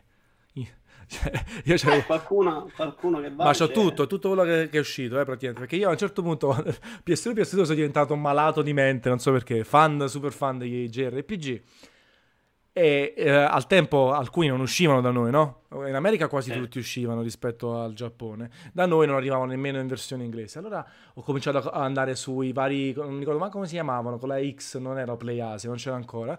Eh, c'erano questi 3-4 store giapponesi. L'Xang eh, era uno Esatto.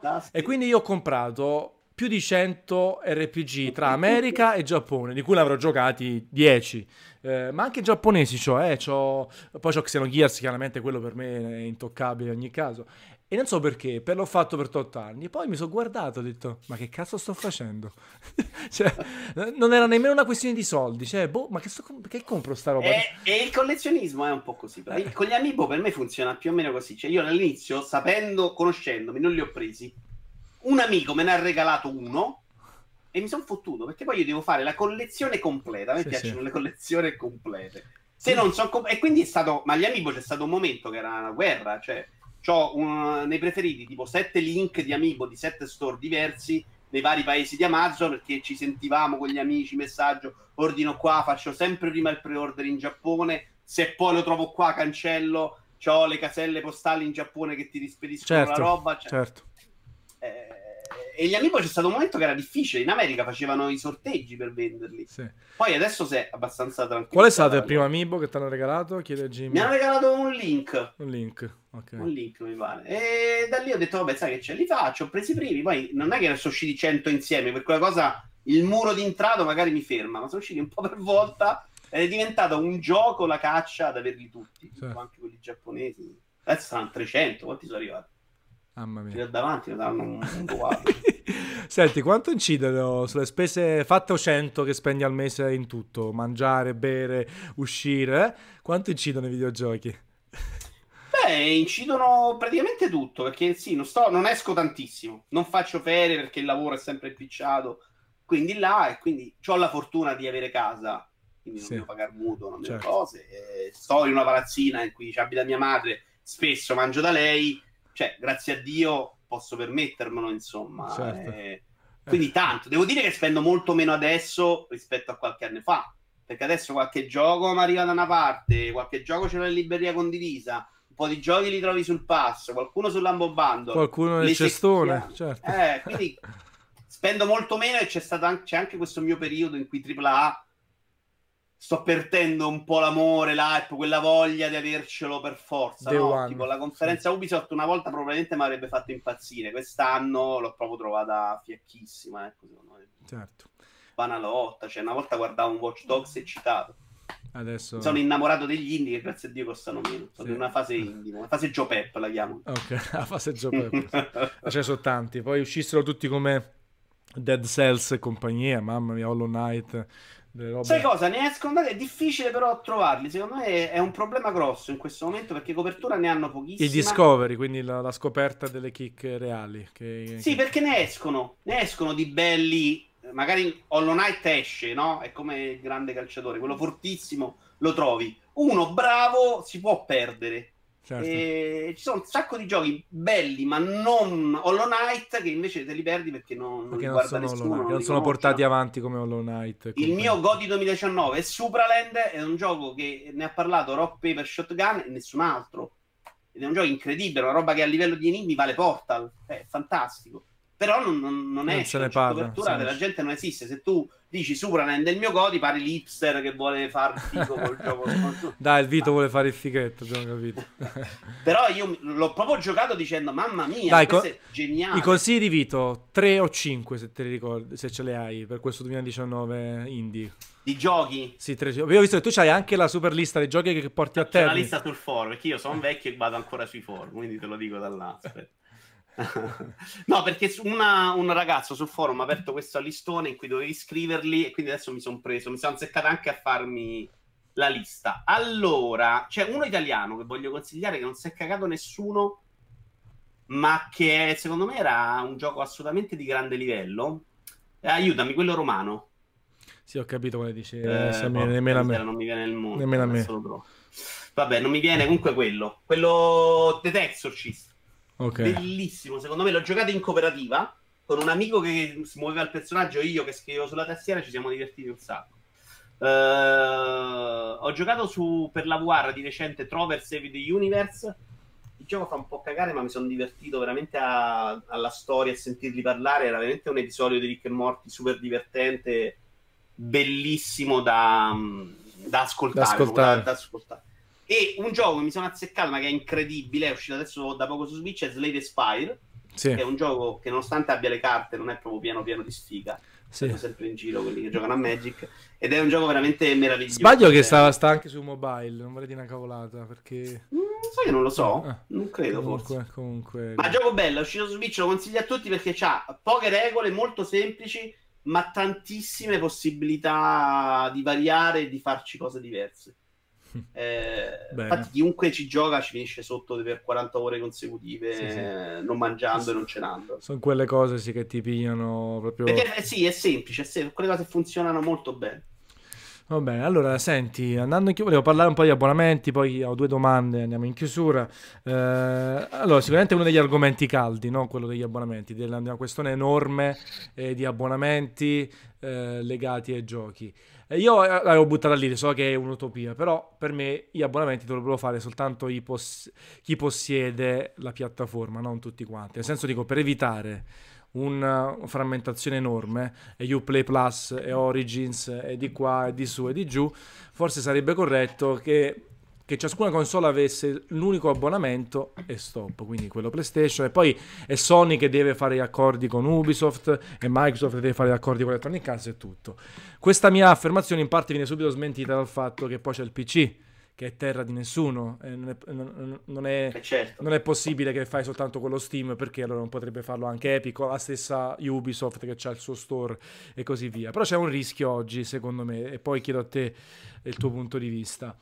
Uh, questa frammentazione da un lato non è assolutamente user friendly per gli utenti perché noi che siamo hardcore facciamo fatica a capire tutto quello che ci sta figurati arriva il ragazzino mamma voglio giocare ai videogiochi la mamma o chi per lei o il papà anche no? deve capire che cacchio pigliargli come abbonamento per farlo giocare dall'altro il gioco da 60-70 euro potrebbe fare un po' fatica e infatti alcuni sviluppatori nelle dichiarazioni che ho letto dicono abbiamo abbastanza paura che il modello del gioco singolo possa subire conseguenze negative. E che i giochi pur di lasciarli in abbonamento, ma pur di far continuare l'abbonamento, li spezzetti. Perché immagino, tutti quanti dicono, sai che c'è? Mi faccio Game Pass, un euro sto mese, mi piglio quei tre giochi, ci gioco tutto e li finisco e vaffanculo e tolgo il Game Pass.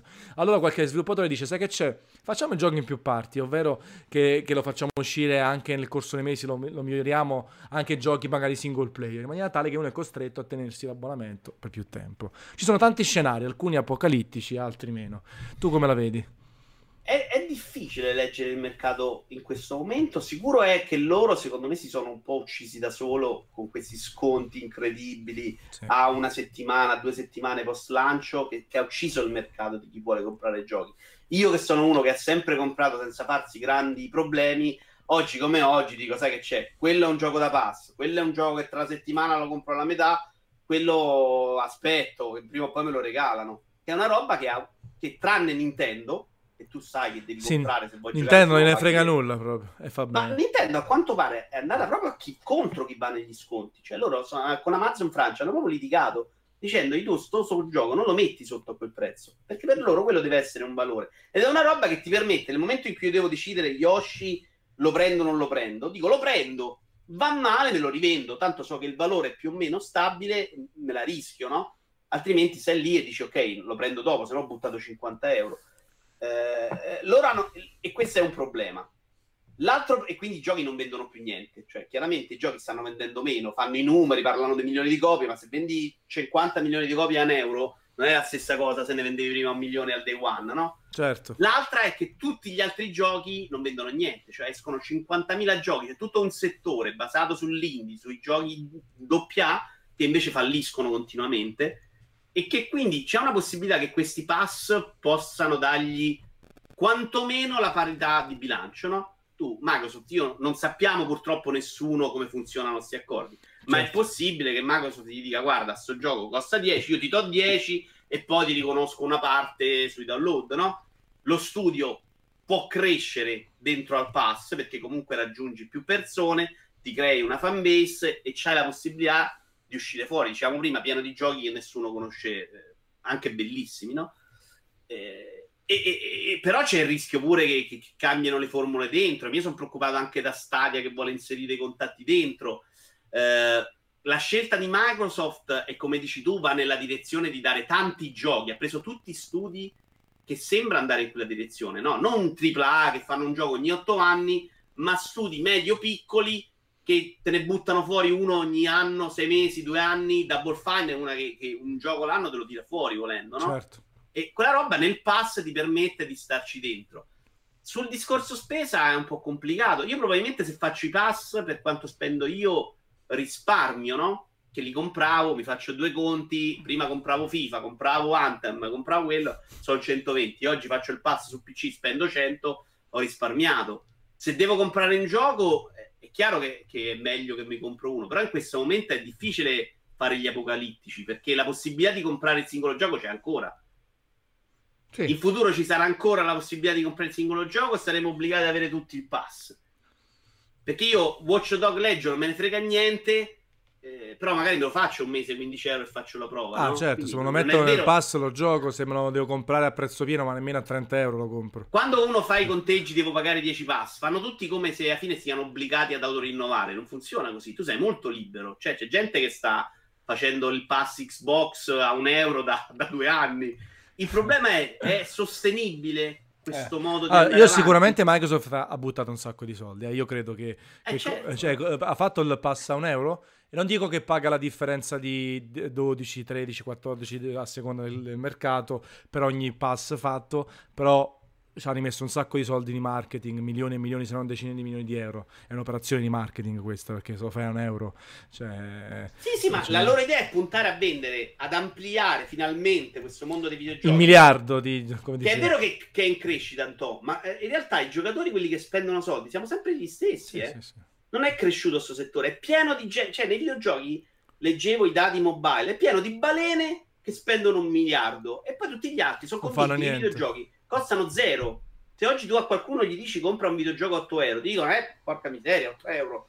Capisci? Cioè, quindi quelli disposti a pagare 50 non ci stanno più. No, e ah... questa roba, secondo me, sul lungo periodo potrebbe non essere sostenibile se non riesci a fare il miliardo di abbonamenti, che è tutto da dimostrare che sia fattibile. Sì, eh, quello assolutamente sì. Eh, perché nel mercato TV abbiamo soltanto Netflix, quindi eh, o quasi. Poi in America ci sono anche altri, HBO e compagnia. Eh, finché Netflix non c'ha concorrenza reale, se la concorrenza di Netflix è Sky, che, che, è tutto un altro concetto di abbonamento, lasciamo perdere. C'è Infinity che in Italia funzionicchia bene, ma anche lì Infinity quante volte ogni volta prova di sdire vuoi fare tre mesi a tre euro? Io e Filti sono andato avanti un anno e mezzo spendendo proprio pochissimo. Eh, e quindi eh, vediamo un attimino. Oh, grande che no, no... ma Netflix sì. e questo sono tutti comunque società che stanno investendo come Microsoft. Sì. cioè, loro hanno cacciato veramente soldi su soldi su soldi. Non è che è un sistema virtuoso che è vero certo. che stanno con tanti abbonamenti ma quanti soldi hanno buttato per mille serie smarmellate in cui la prima stagione è buona, la seconda, uh, la terza, boom. Cioè, certo.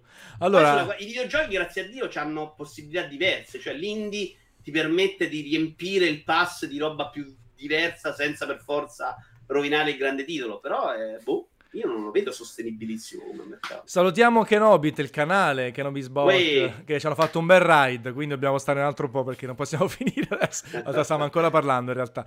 Grazie a tutti i ragazzi che si stanno guardando adesso la diretta con Vito, siamo live già da un'oretta e mezza, ma c'era anche appunto Fabio eh, in diretta. Dicevamo su, sugli abbonamenti, eh, allora io mi sento un po' in difficoltà perché oggi con tutti questi abbonamenti io li sto facendo praticamente tutti, sono abbonato a tutti. Uplay forse non lo farò e non lo faccio perché veramente non me frega niente di giocare i giochi vecchi Ubisoft, ho sempre giocati più o meno tutti, aspetterò l'uscita. Però se poi mi esce appunto Uh, il gioco al day one, anche quello lo voglio comprare. Perché tanto Death Stranding mica esce in, in now, uh, altri giochi mica usciranno in, uh, da altre parti e quindi sarò costretto comunque a comprarli. In più sono abbastanza multipiattaforma e quindi compro tutti i giochi Nintendo anche e quindi per me sarà un salasso in più l'abbonamento oggi. Sarà una maniera, l'abbonamento per giocare ancora di più per avere accesso appunto, come dici tu, adesso finita la nostra chiacchierata, eh, accendo il pass, lancio il pass per Xbox eh, o per PC e mi eh, un po'. Te, io no, perché se... oggi è l'aggiornamento di Windows, ma ha spallato eh. tutto. Eh. E dico, cosa gioco stasera? Cosa gioco stasera? Ma una serie di abbonamenti costanti e tutto quanto eh, diventa fastidioso, diventa complessa perché eh, non è soltanto la matematica, però tu dici... Tu parli di gestione mentale. Del... Eh, capito? Cioè tu vai proprio vai in pappa il cervello con tutti questi abbonamenti e poi alla fine non so, non so se esiste una statistica di quanti noi siamo giocatori multipiattaforma o giocatori monopiattaforma, però un giocatore multipiattaforma dice è che non lo faccio in Game Pass, è che non lo faccio PlayStation Now quando sarà tutto accorpato, perché tanto pure Sony farà una roba tutta quanta insieme. Secondo me prima o poi anche Sony metterà dentro uh, Plus, Now, Pino, Mauro e così via. Ma Sony potrebbe diventare interessante se fa quello che ha fatto Microsoft, però, cioè ci metto anche tutte le nuove uscite Esatto. Come adesso mi conviene sempre comprare giochi nuovi. Esatto. Però poi Sony di contro ha Uh, comunque delle esclusive di più, più, di peso rispetto a Microsoft oggi, nel senso che comunque è indubbio che un GT, un Uncharted, un The Last of Us e compagnia vendano di più dei giochi Microsoft. Lo stesso Forza che esce ogni anno, eh, eh, forse quest'anno salta, giusto? A questo... Salta, salta, salta, tutte e due saltano ed è anche giunta l'ora perché io adoro soprattutto la serie di Horizon, siamo arrivati a un punto che ah, non ce la facevo più. Eh, eh, Hanno fatto questo DLC Lego, però sì, non giocata bene. sì, sì. Eh, eh, però vedi, Forza, tutti quanti dicono che è meglio di GT, ma vende una, un'unghia di GT. Eh, per dirti, quindi Sony fa pure più fatica a fare un abbonamento dove ci mette dentro God of War 2, eh, tutto quello che sarà. Perché poi che fai? Invece di 14,99 lo fai a 29?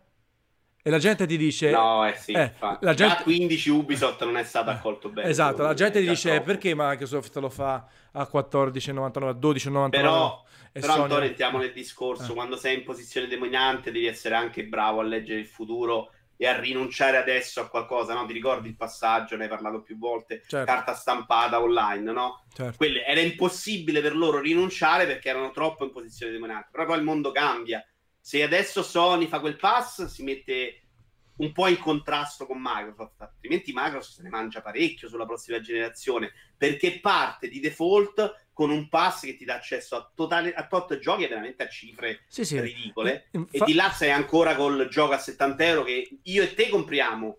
Quello di 20 anni non sa neanche che cos'è, cioè gli dici compri un gioco a 70 euro e ti dice che, che c'è. No, siamo fuori di melone, cioè poi eh, i soldi eh. spesso non sono suoi o comunque 70 euro per uno che comincia a avere i suoi soldi da parte, che possa essere paghetta, lavoro part time o altro, 70 euro pesano assai. Invece... Pesano soprattutto rispetto a noi perché c'è l'alternativa che è completamente gratuita. Sì, gratuito o a prezzi molto più accessibili, chiaramente. E, e, in più ci mette tutta questa generazione di ragazzi che stanno giocando appunto gli sports o i giochi online. Perché comunque Fortnite, per quanto io, io critico Fortnite non tanto se è bello o brutto, che è sta schifezza qua là, perché sta rovinando una fascia di videogiocatori per quanto mi riguarda. Io vedo gli amici, eh, alcuni amici miei che hanno i figli o altro, che giocano costantemente, i figli chiaramente, non gli amici, eh, soltanto a Fortnite, non hanno nient'altro. Io gli faccio, oh, ma è uscito Uncharted 4, ho giocato, che cos'è? Non lo conosco, non lo conosco. Oh, è uscito, quella, è uscito io... Zelda Breath of the Wild, e chi se ne frega, io gioco a Fortnite, gioco a Apex. Io ho nipote, magari ne hanno sentito parlare, lo guardano, vogliono anche giocarlo nel momento in cui c'hai Switch tu in mano, io ho nipoti nipoti di 7 e uno di 16, però non, non, è nell'interesse loro principale, eravamo più curiosi loro, loro hanno community là e questo li spinge a giocare solo quello. Ecco perché secondo me Sony deve cambiare, altrimenti va in difficoltà. Eh, e per, per, questo dico,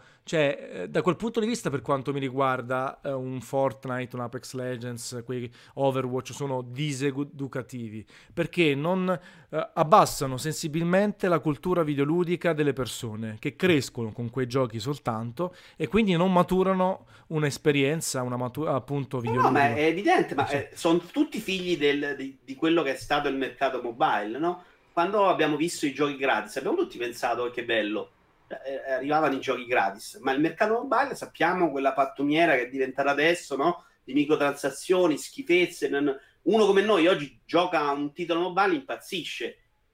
Io, da quarantenne, da videogiocatore, sono molto contento che Apple ha detto facciamo un sistema chiuso, garantito da me, di qualità in cui escludo la zozzeria. Infatti Apple Perché... Arcade per me è una gran figata, è un tentativo finalmente, un tentativo di Apple di alzare l'asticella di un, di un, mercato comunque mobile che chiaramente non può essere probabilmente tardivo però perché ormai è un mercato che è convinto che 0,79 centesimi sia pagare tanto un videogioco.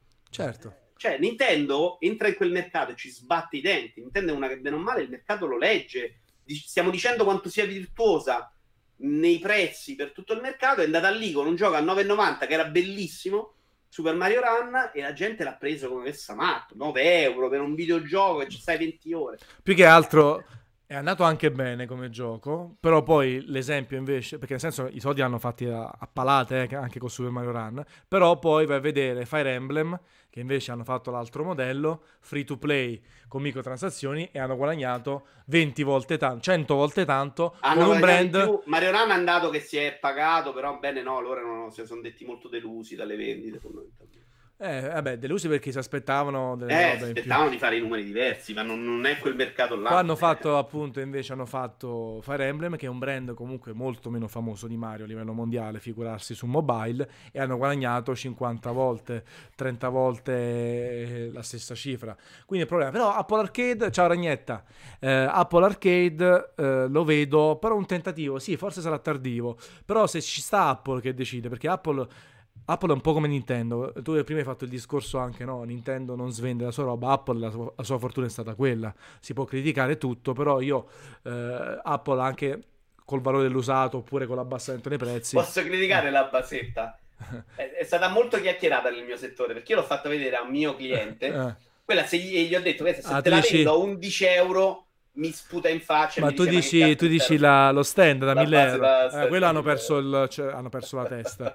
A parte quello, no, quella è, quella è follia, non vale nemmeno 100 euro probabilmente. Non so che cosa possa avere eh, ammortizzato. So ammortizzato, non lo so. Qualcosa... Però lì è, è, la Lamborghini, cioè la maniglia della tua Alfa, eh, eh. Antonio, ci tantissimo. Eh, se, se, la mia, se, la maniglia della mia Alfa costa 410 euro, quasi quasi quello stand ci sta. Siamo lì, esatto. Comunque dicevo, Apple quando parla crea comunque sceglie lei che cosa deve succedere. Quindi se veramente ci si impegna e mette dentro giochi di qualità e toglie tutte, già l'ha detto che toglie microtransazioni, DLC, tutte rotture di cazzo, pubblicità o altro, e riesce a fare un modello virtuoso per gli sviluppatori, io sono contento perché allora ogni tanto posso farmi, mi farò pure Apple Arcade, l'abbonamento, che starà a 9,99 oppure 14,99 conoscendo Apple e ogni tanto trovo qualche perla anche su mobile perché no, comunque... loro hanno detto addirittura stanno investendo sui giochi eh, eh, questo è bello proprio dietro ai eh, giochi eh, allora... perché secondo me il futuro del mercato indie ormai è solo se hanno dietro le spalle coperte esatto. altrimenti è pieno di gente eh, che, che, che, perde la vita, litiga con le mogli e non guadagna niente eh, perché non quello ci sta. Allora io la, eh, posso avere l'iPhone oppure l'iPad grande oppure l'Apple TV che costa stranamente poco per essere un device di Apple. Eh, adesso hanno finalmente capito che ci devi mettere questo benedetto supporto iPad, no? 360, eh, Xbox One e PlayStation 4 e dico vabbè ogni tanto qualche perla la gioco anche su Apple Arcade. Poi figurati, non ci mancano i videogiochi, a noi appassionati non ci mancano, sono fin troppi i giochi che escono, veramente si fa... Guarda, io mi sono fatto una lista da qui a dicembre che è allucinante, come al solito è abbastanza allucinante. E, e, e ci hai messo anche la roba che esce o la roba che devi giocare? Giocare già uscita fino a dicembre. No, no, ci devo mettere quella che deve uscire, l'altra ce l'ho, ma io il backlog me lo sto giocando tantissimo, non ce l'ho clamorosamente grosso. Bene o male, se non conto quelli regalati, perché altrimenti sarebbe allucinante. Cioè, di quelli che compro, bene o male riesco a giocarli, però devo essere uno che veramente nella vita ormai fa solo quello. Cioè, ho finito 52 giochi, titoli di coda da gennaio, cioè, quindi riesco a quantomeno a, a giocare la roba che compro. Questo sono ancora molto bravo e mi, so, mi do dei sistemi. Sì. Se non ne comincio 20 insieme, altrimenti non no, No, impazzisci, ti sbarelli. Devi essere molto bravo, secondo me, a darti delle regole, se no cominci, cominci, cominci. Ragnetta Però dice: Sono troppi, ma me abbastanza. no, dipende. Vabbè, ci, sono, ci, sono, tanti doppioni. Poi uno probabilmente nel corso degli anni diventa sgamato, non, non soltanto magari io che posso scrivere di videogiochi o, o, quando ero su multiplayer, ma in generale uno diventa sgamato e si rende conto anche se un gioco merita di essere giocato tutto, la metà, 10 minuti, oppure lo guardi e dici questo, ciao, andiamo oltre. Sì, sei, divent- sei sicuramente più bravo anche a capire quello che piace a te in quel momento. Ah sì, perché no? poi non è che mi deve piacere tutto lo scibile, cioè non è che... Eh... Sì, sì, io, io, cioè, mi sta benissimo che esistano i giochi di Front Software, ma giocateveli voi in grande amicizia, cioè non, non muoio per avere eh, Sekiro facile perché così posso giocarlo anch'io. Grazie a Dio ce l'ho da giocare, ho tante cose che mi piacciono e qualcuno si gioca Sekiro, cioè va benissimo così. Certo, certo. S17 ha detto che c'è un articolo interessante di Roberto Pezzalli sui nuovi Mac Pro e il monitor XDR. eh, che ha parlato anche con gli ingegneri. Se tocca anche lo stand, per favore linkamelo, sono curioso di vedere come Apple giustifica uno stand da 1000 euro. Poi mi rendo conto che probabilmente se compri una TV da 5000 euro per farci grafica, i 1000 euro sono quasi... Eh, anche lì, lì, è stata comunicazione sbagliata, no? Mettevi la TV con lo stand a 1000 euro, punto, a 6000 euro anziché 5.000 più Sì, sono d'accordo. Cioè, basta... Ti fai più ridere in faccia, però è, cioè, capisci che non è un problema del prezzo dello stand. Chiaramente in quel momento Apple è Lamborghini.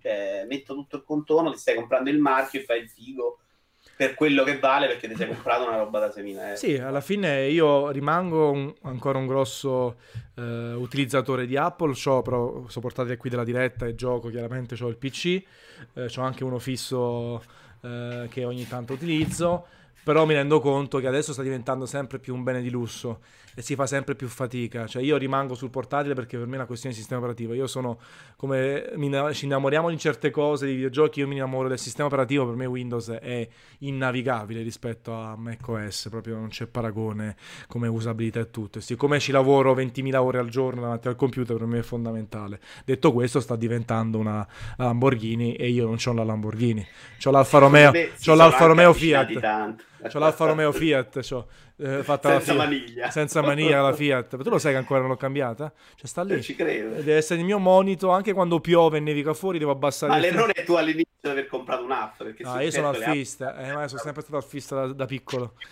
Ho una 166, passando da Mercedes e BMW, specchietto che si scollava cazzatine proprio, cioè a livello di accessori non era una No, però io sono sempre stato alfista, sia io personalmente, cioè ho la Mito prima e altre Alfa, 147 e così via, sia i miei, i miei amici e genitori, sono sempre stato innamorato del marchio chiaramente. E poi la cosa bella è che adesso l'Alfa si sta un po' riprendendo e costa di più. E quindi probabilmente quando il giorno in cui dovrò cambiare la macchina non me la posso permettere perché Però, la, la Giulia cosa? è bellissima, io... Giulia la Stelvio, ma sono inavvicinabili per quanto mi riguarda, non ce la farò mai a comprarla. No, io se, se devo comprare una macchina di quel genere vado sulle tedesche. Eh, non senza cuore. stronzo perché no, eh, invece io ti do, io ti do, io ti do del senza cuore, ti do, dico, sei, sei diventato peggio dei Juventini. No, le tedesche sono fatte. Tanto ho tifato Juve in questi anni. Lascia perdere per favore. Sono brutte storie. Mamma mia. Eh, eh, vabbè, però c'era Roma seconda, capisci una te che è un problema. eh, dicevo, però, vedi, questa cosa del lusso ha sorpreso un po' tutti con Switch. Perché Switch è, è, nasce con l'idea Apple, no? Di fare la console di lusso, costava tutto tanto, tutto troppo. Io sono uno di quelli che, che, che veramente ho fatto la figuraccia dicendo che avrebbe fatto fatica a entrare su questo mercato e, e, invece se lo comprano tutti perché incredibilmente piace un botto l'idea della console. Eh, con un successo che devo dire che ancora oggi faccio fatica a spiegarmi. Sì. Perché i giochi su Wii U Nintendo c'erano, i giochi portatili su Vita c'erano, le due cose separate non se le ha inculate nessuno, insieme. messe insieme, impazzito console Vabbè, numero uno ah, ah, però secondo me sono abbastanza... In realtà ti dico, eh, sarebbe un discorso di ore e ore, ma banalizzando velocemente Wii U faceva cagare come software e gestione della console stessa e come possibilità. Vita è stata supportata malissimo da Sony che ha voluto fare le copie come PSP brutte dei giochi AAA eh, e quello è stato il problema. Secondo me è abbastanza chiaro. Invece Nintendo che che ne dica lei che all'inizio diceva no il 3DS vive eh, eh, Switch da casa col cacchio Nintendo ha detto sai che c'è basta se noi facciamo altre due console, moriamo. Piamo e poi facciamo il, il best of the both world. Cioè, quello che gli chiedevamo da 15 anni. Da 15 anni. Infatti, Switch è una figata. Io quando sto a casa Switch gioco sempre sulla TV che ho comprato 55 pollici, vaffanculo, devo giocare sulla TV grande, però quando uh, sto in giro, ah cacchio, c'ho Switch, c'ho, non c'ho il giochettino del cavolo, c'ho Nintendo Switch con dei giochi della Madonna. Mi sono fatto le sessioni di Super Mario Odyssey che stavo fuori, meravigliose. Cioè, pensare di poter giocare. Ma no, ma che sia una console pensata meglio, ok. Però ci devi mettere l'inizio forte. Ci deve essere dietro la gente che vuole il gioco Nintendo, che era una roba che non c'era stata con Wii U. Che ok, tutto schifoso, però i giochi Nintendo ci giocavi ed erano belli, cioè non erano brutti. Però eh. evidentemente a volte serve pure che entri al momento giusto certo. pure col prezzo sbagliato sì, secondo sì, me, sì. perché il prezzo comunque... sulla carta secondo me era fuori di testa. E comunque Nintendo un po' è come, cioè, ci sono, per fare dei paralleli, giusto per capirci, Nintendo è un po' come una Apple meno costosa, come una Blizzard, ci sono dei, dei studi di sviluppo videogiochi o dei produttori che puntano sulla qualità estrema e anche senza compromessi, perché secondo me qualora Nintendo cominciasse a fare abbonamenti, uh, a deprezzare i suoi giochi, scontistiche, avrebbe meno forza sul mercato dei videogiochi perché, eh, perché è anche quello che fa la differenza. Uno crede sempre che lo sconto vince. Nel momento in cui Microsoft per 20 anni, per 20 mesi fa il Game Pass a un euro, tu sei disposto a spendere 12,99 quando togli la promozione? No, diventa schiava di se stessa che a cadenza regolare devi abbassarlo. Oppure, come Infinity, uguale. Nel momento in cui si è sparsa la voce nel, negli ambienti, che Infinity ogni volta che provi a disdire ti fa un'offerta bassissima, chi cacchio lo fa Infinity a 6, a 6 euro al mese classico? Cioè, se, ti senti quasi un cretino, però così ammazzi tutto.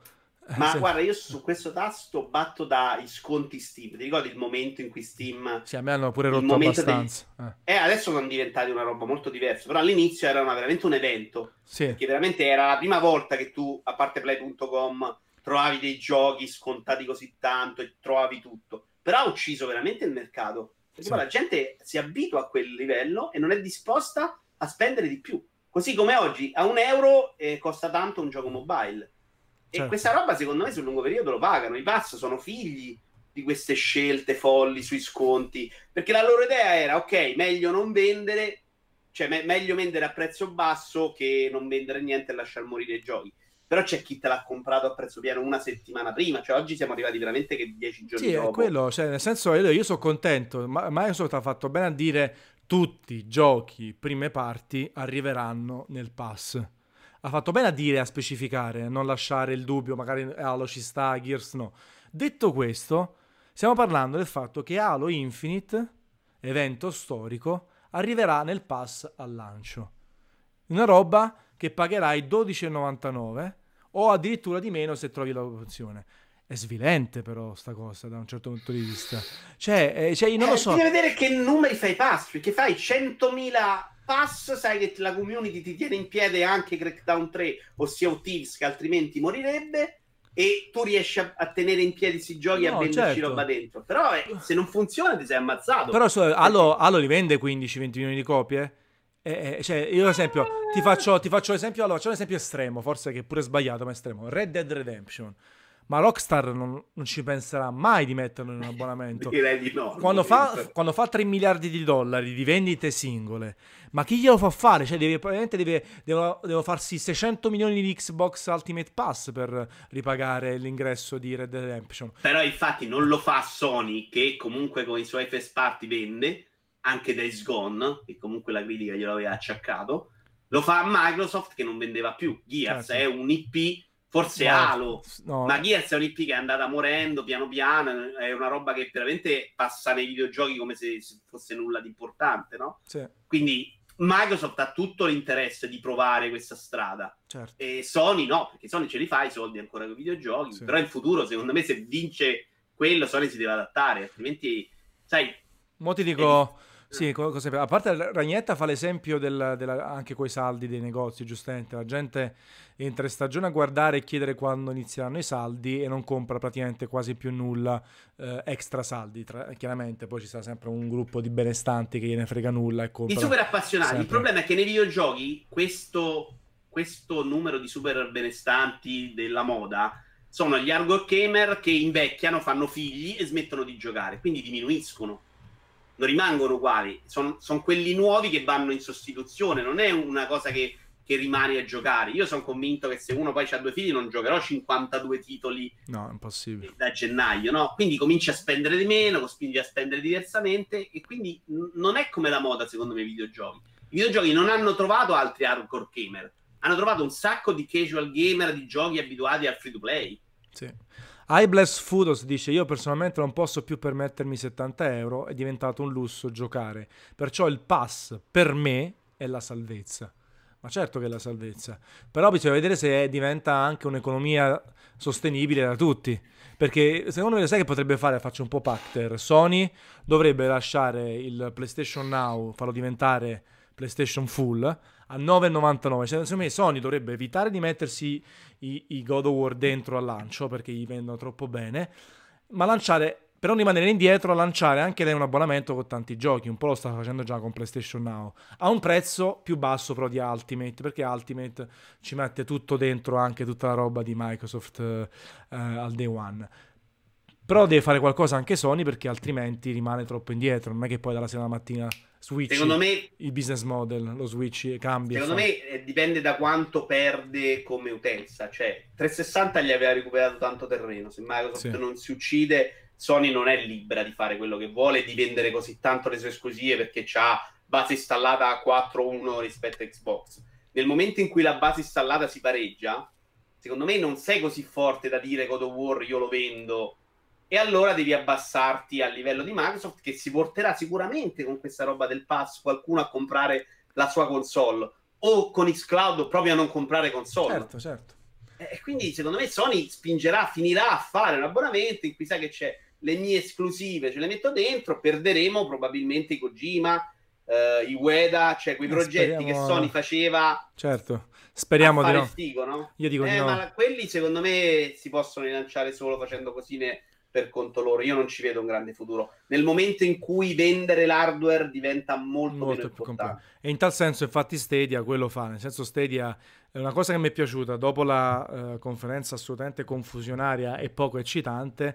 Che Stadia, a quanto pare, potrà ospitare i pass altrui, perlomeno quelli di Electronic Arts, Ubisoft e così via. Nel senso che diventa una piattaforma eh, più che Uh, cioè è anche un servizio ma è anche una piattaforma, si mette a disposizione per gli altri e quindi a quel punto è più semplice che Ubisoft arrivi con tutto il catalogo, che Electronic Arts arrivi con tutto il catalogo, poi Nintendo gli fa suca forse, a meno che non faranno accordi che non Beh, conosciamo. Sì, Nintendo eh. non ce la vedo proprio. Microsoft ma gli Nintendo, fa... secondo me non sa neanche cos'è lo streaming sì. in questo momento. Microsoft gli fa suca comunque, Sony gli fa suca e quindi Google ha un grande problema di offerta di videogiochi, sarà la console dei multipiattaforma medi di medio basso, con qualche eccezione tipo la Super Assassin's Creed quando esce bene, eh, lo Star Wars. Ma potrebbe esce... starci anche il Rockstar, cioè alla fine non è detto che Red Dead non possa andare su Stadia, se lo vende a 70 euro allora che gliene frega di andare su Stadia Certo, certo. No, infatti Stadia, Stadia da quel punto di vista che mette a disposizione l'acquisto del gioco singolo, gli abbonamenti eh. altrui è ottima, perché dipende, ripeto, dipende, diventa una piattaforma, un po' come Apple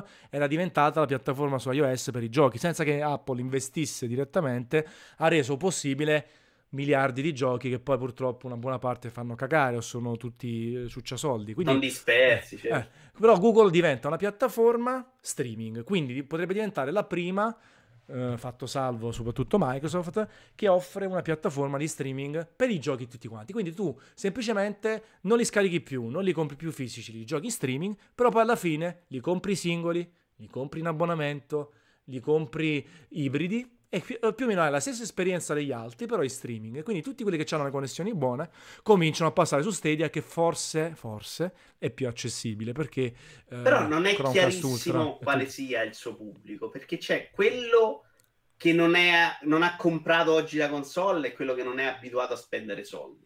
Certo. Noi che siamo abituati a spendere soldi, mi ci devi portare con le catene ad avere qualcosa di non fisico. Io sto ancora qui con le scatole di Switch, eh, che mi ci compro gli indie, il limited edition, perché voglio il manualetto con la cartuccia inutile e fastidiosa. È chiaro che c'è un settore di gente che ti dice non posso giocare alla console, figa, non posso spendere i soldi, però quella gente non ci può spendere 70 euro per un no, gioco certo, certo. Euro.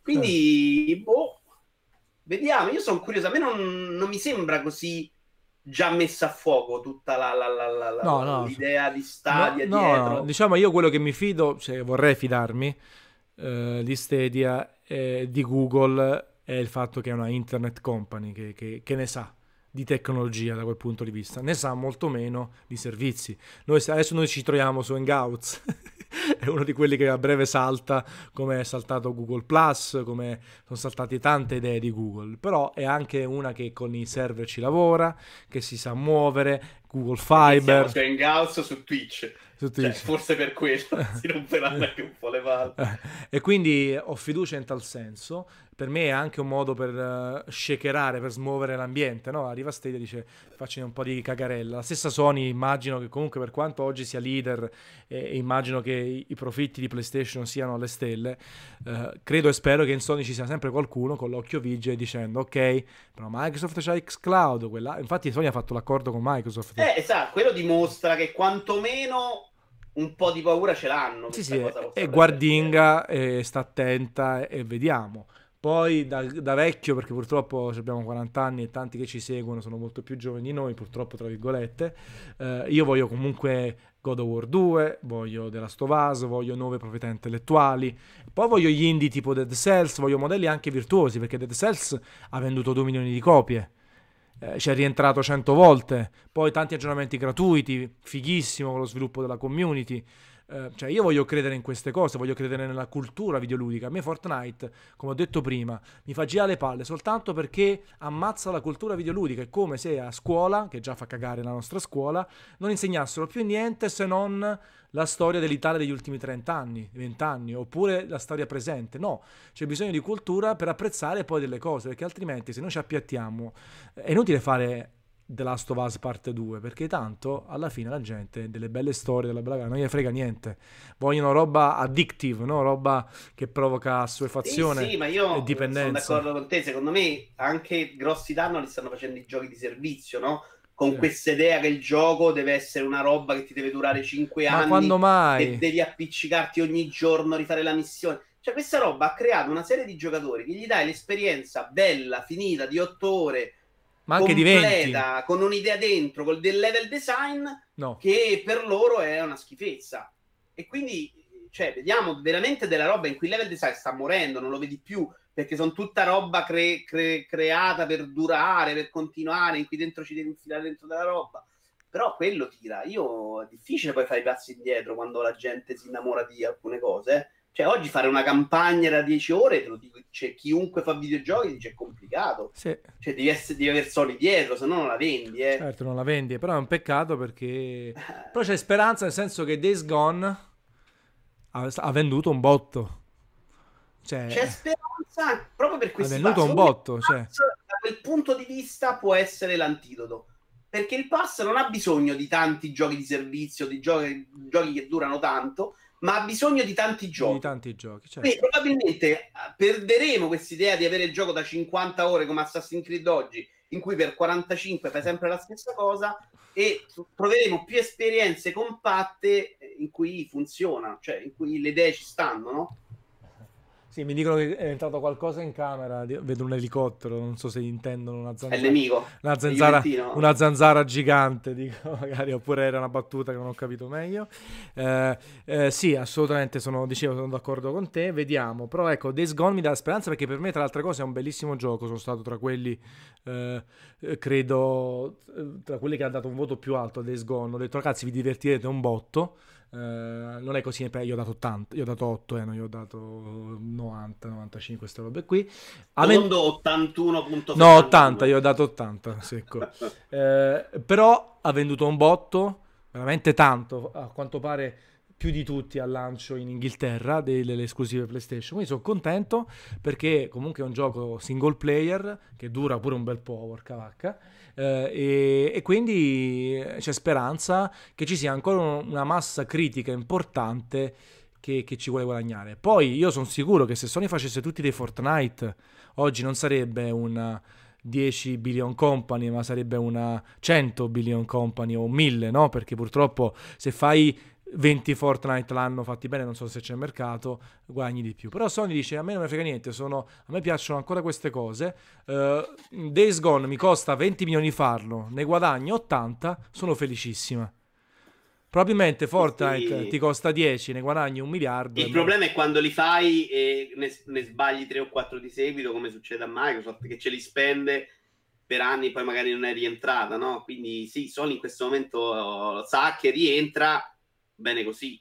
Anche certo. perché tutto questo spazio per i giochi di servizio non c'è ne funziona uno e ne falliscono 10. Ah, certo, cioè, meno male, purtroppo. Abbiamo visto Blackout, Call of Duty è entrato fortissimo, non è durato niente. No, meno Apex male. Legend è durato 5 minuti perché c'erano i soldi forti di Electronic Arts alle spalle, ma poi cala, cioè non Sì, c'è sì, lo sì. spazio. Infatti, La gente eh, c'ha, c'ha una vita 24 ore, non c'ha di più.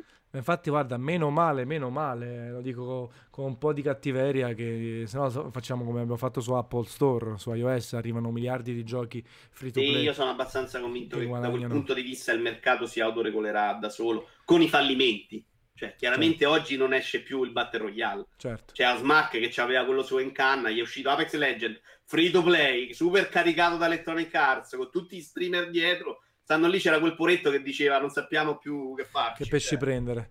Se- magari cinque anni che ci lavoravamo. Sì. Chris, eh, chiudiamo, accenna anche alla, alla guerra degli store, ma secondo me è più una guerra inte- interna che, che va, che una guerra che va chissà a cosa cambiare, quale equilibrio videoludico del mondo. Eh, guarda, Epic sta facendo un lavoro di, di veramente molto aggressivo, eh, sia chiaro. Eh, è un lavoro aggressivo ed è un lavoro che hanno, l'hanno, stanno buttando almeno di facciata sull'etica. sì. Loro hanno detto io rinuncio di meno. nel momento in cui Steam non prende più il 30%. certo. Se ci vai a pensare che Steam si prende il 30% del venduto in un settore è fuori di testa. certo. 30 più il 5 che davano poi alla Real Engine quando c'era la Real Engine. Quindi secondo me questa cosa fa bene al settore perché c'è, non puoi dare il 30% a uno che te lo sta vendendo. Certo. Eh, ci avremo questo periodo di rotture di palle con otto launcher da tutte le parti, però Steam dovrà rispondere e la risposta sarà ok, non prendo più il 30, prendo il 15, finisce là, torniamo Certo. tutti su Steam. Certo, e poi comunque c'è GOG che sta provando col 2.0 a unire tutti i launcher sotto un'unica bandiera. Sì, tra l'altro hanno detto anche che l'Xbox avrà tutte le funzioni insieme, vediamo. Vediamo, Io vediamo. mi sono iscritto alla Sono beta. molto- molto Però curioso. non è un fastidio clamoroso per me, onestamente, questo No, no, è un po' scomodo. Però su Windows, eh, su Windows su PC è abbastanza tranquillo, eh, fa parte de- dell'uso del PC aprire tante applicazioni. No, me. magari quello di Epic non c'ha i salvataggi cloud, un po' di Ma tanto arriverà- arriveranno, arriveranno. Esatto, cioè una cosa che si assesta. Steam mi aspettavo una risposta però più veloce, sinceramente. Invece sono rimasti lì a guardare, evidentemente per loro quei soldi servono. Certo. Oppure pensano che, che si andranno a sfracellare sull'Epic Store tutti questi giochi che escono esclusivi Certo. là. Certo. Vediamo, vediamo. Dai, alla fine di tutto abbiamo superato tranquillamente le due ore, vedi? Cioè, potremmo parlare altre due ore probabilmente, visto che... Di Sarri, Sì, no, da Sari ne parliamo domani mattina. Grazie a tutti i ragazzi che sono venuti pure a seguirci. Tra altre cose, ci sono stati anche un po' di iscritti, ne mancano eh, 60, no, 54 ai, ai 5.000, quindi festeggeremo con una serata alcolica, credo, non lo so, vediamo. Va sempre bene, l'alcol ci sta sempre bene. si Eh, fai bannare alla grande su Twitch. Esatto, grazie a tutti. Allora, grazie a te soprattutto Vincenzo, Vito. Ormai il Vito è più semplice da ricordare. Mh, grazie a tutti, troverete la diretta chiaramente subito su Twitch, domani la mettiamo anche su YouTube e nient'altro. Buonanotte a tutti. Ciao a ragazzi. tutti, buonanotte.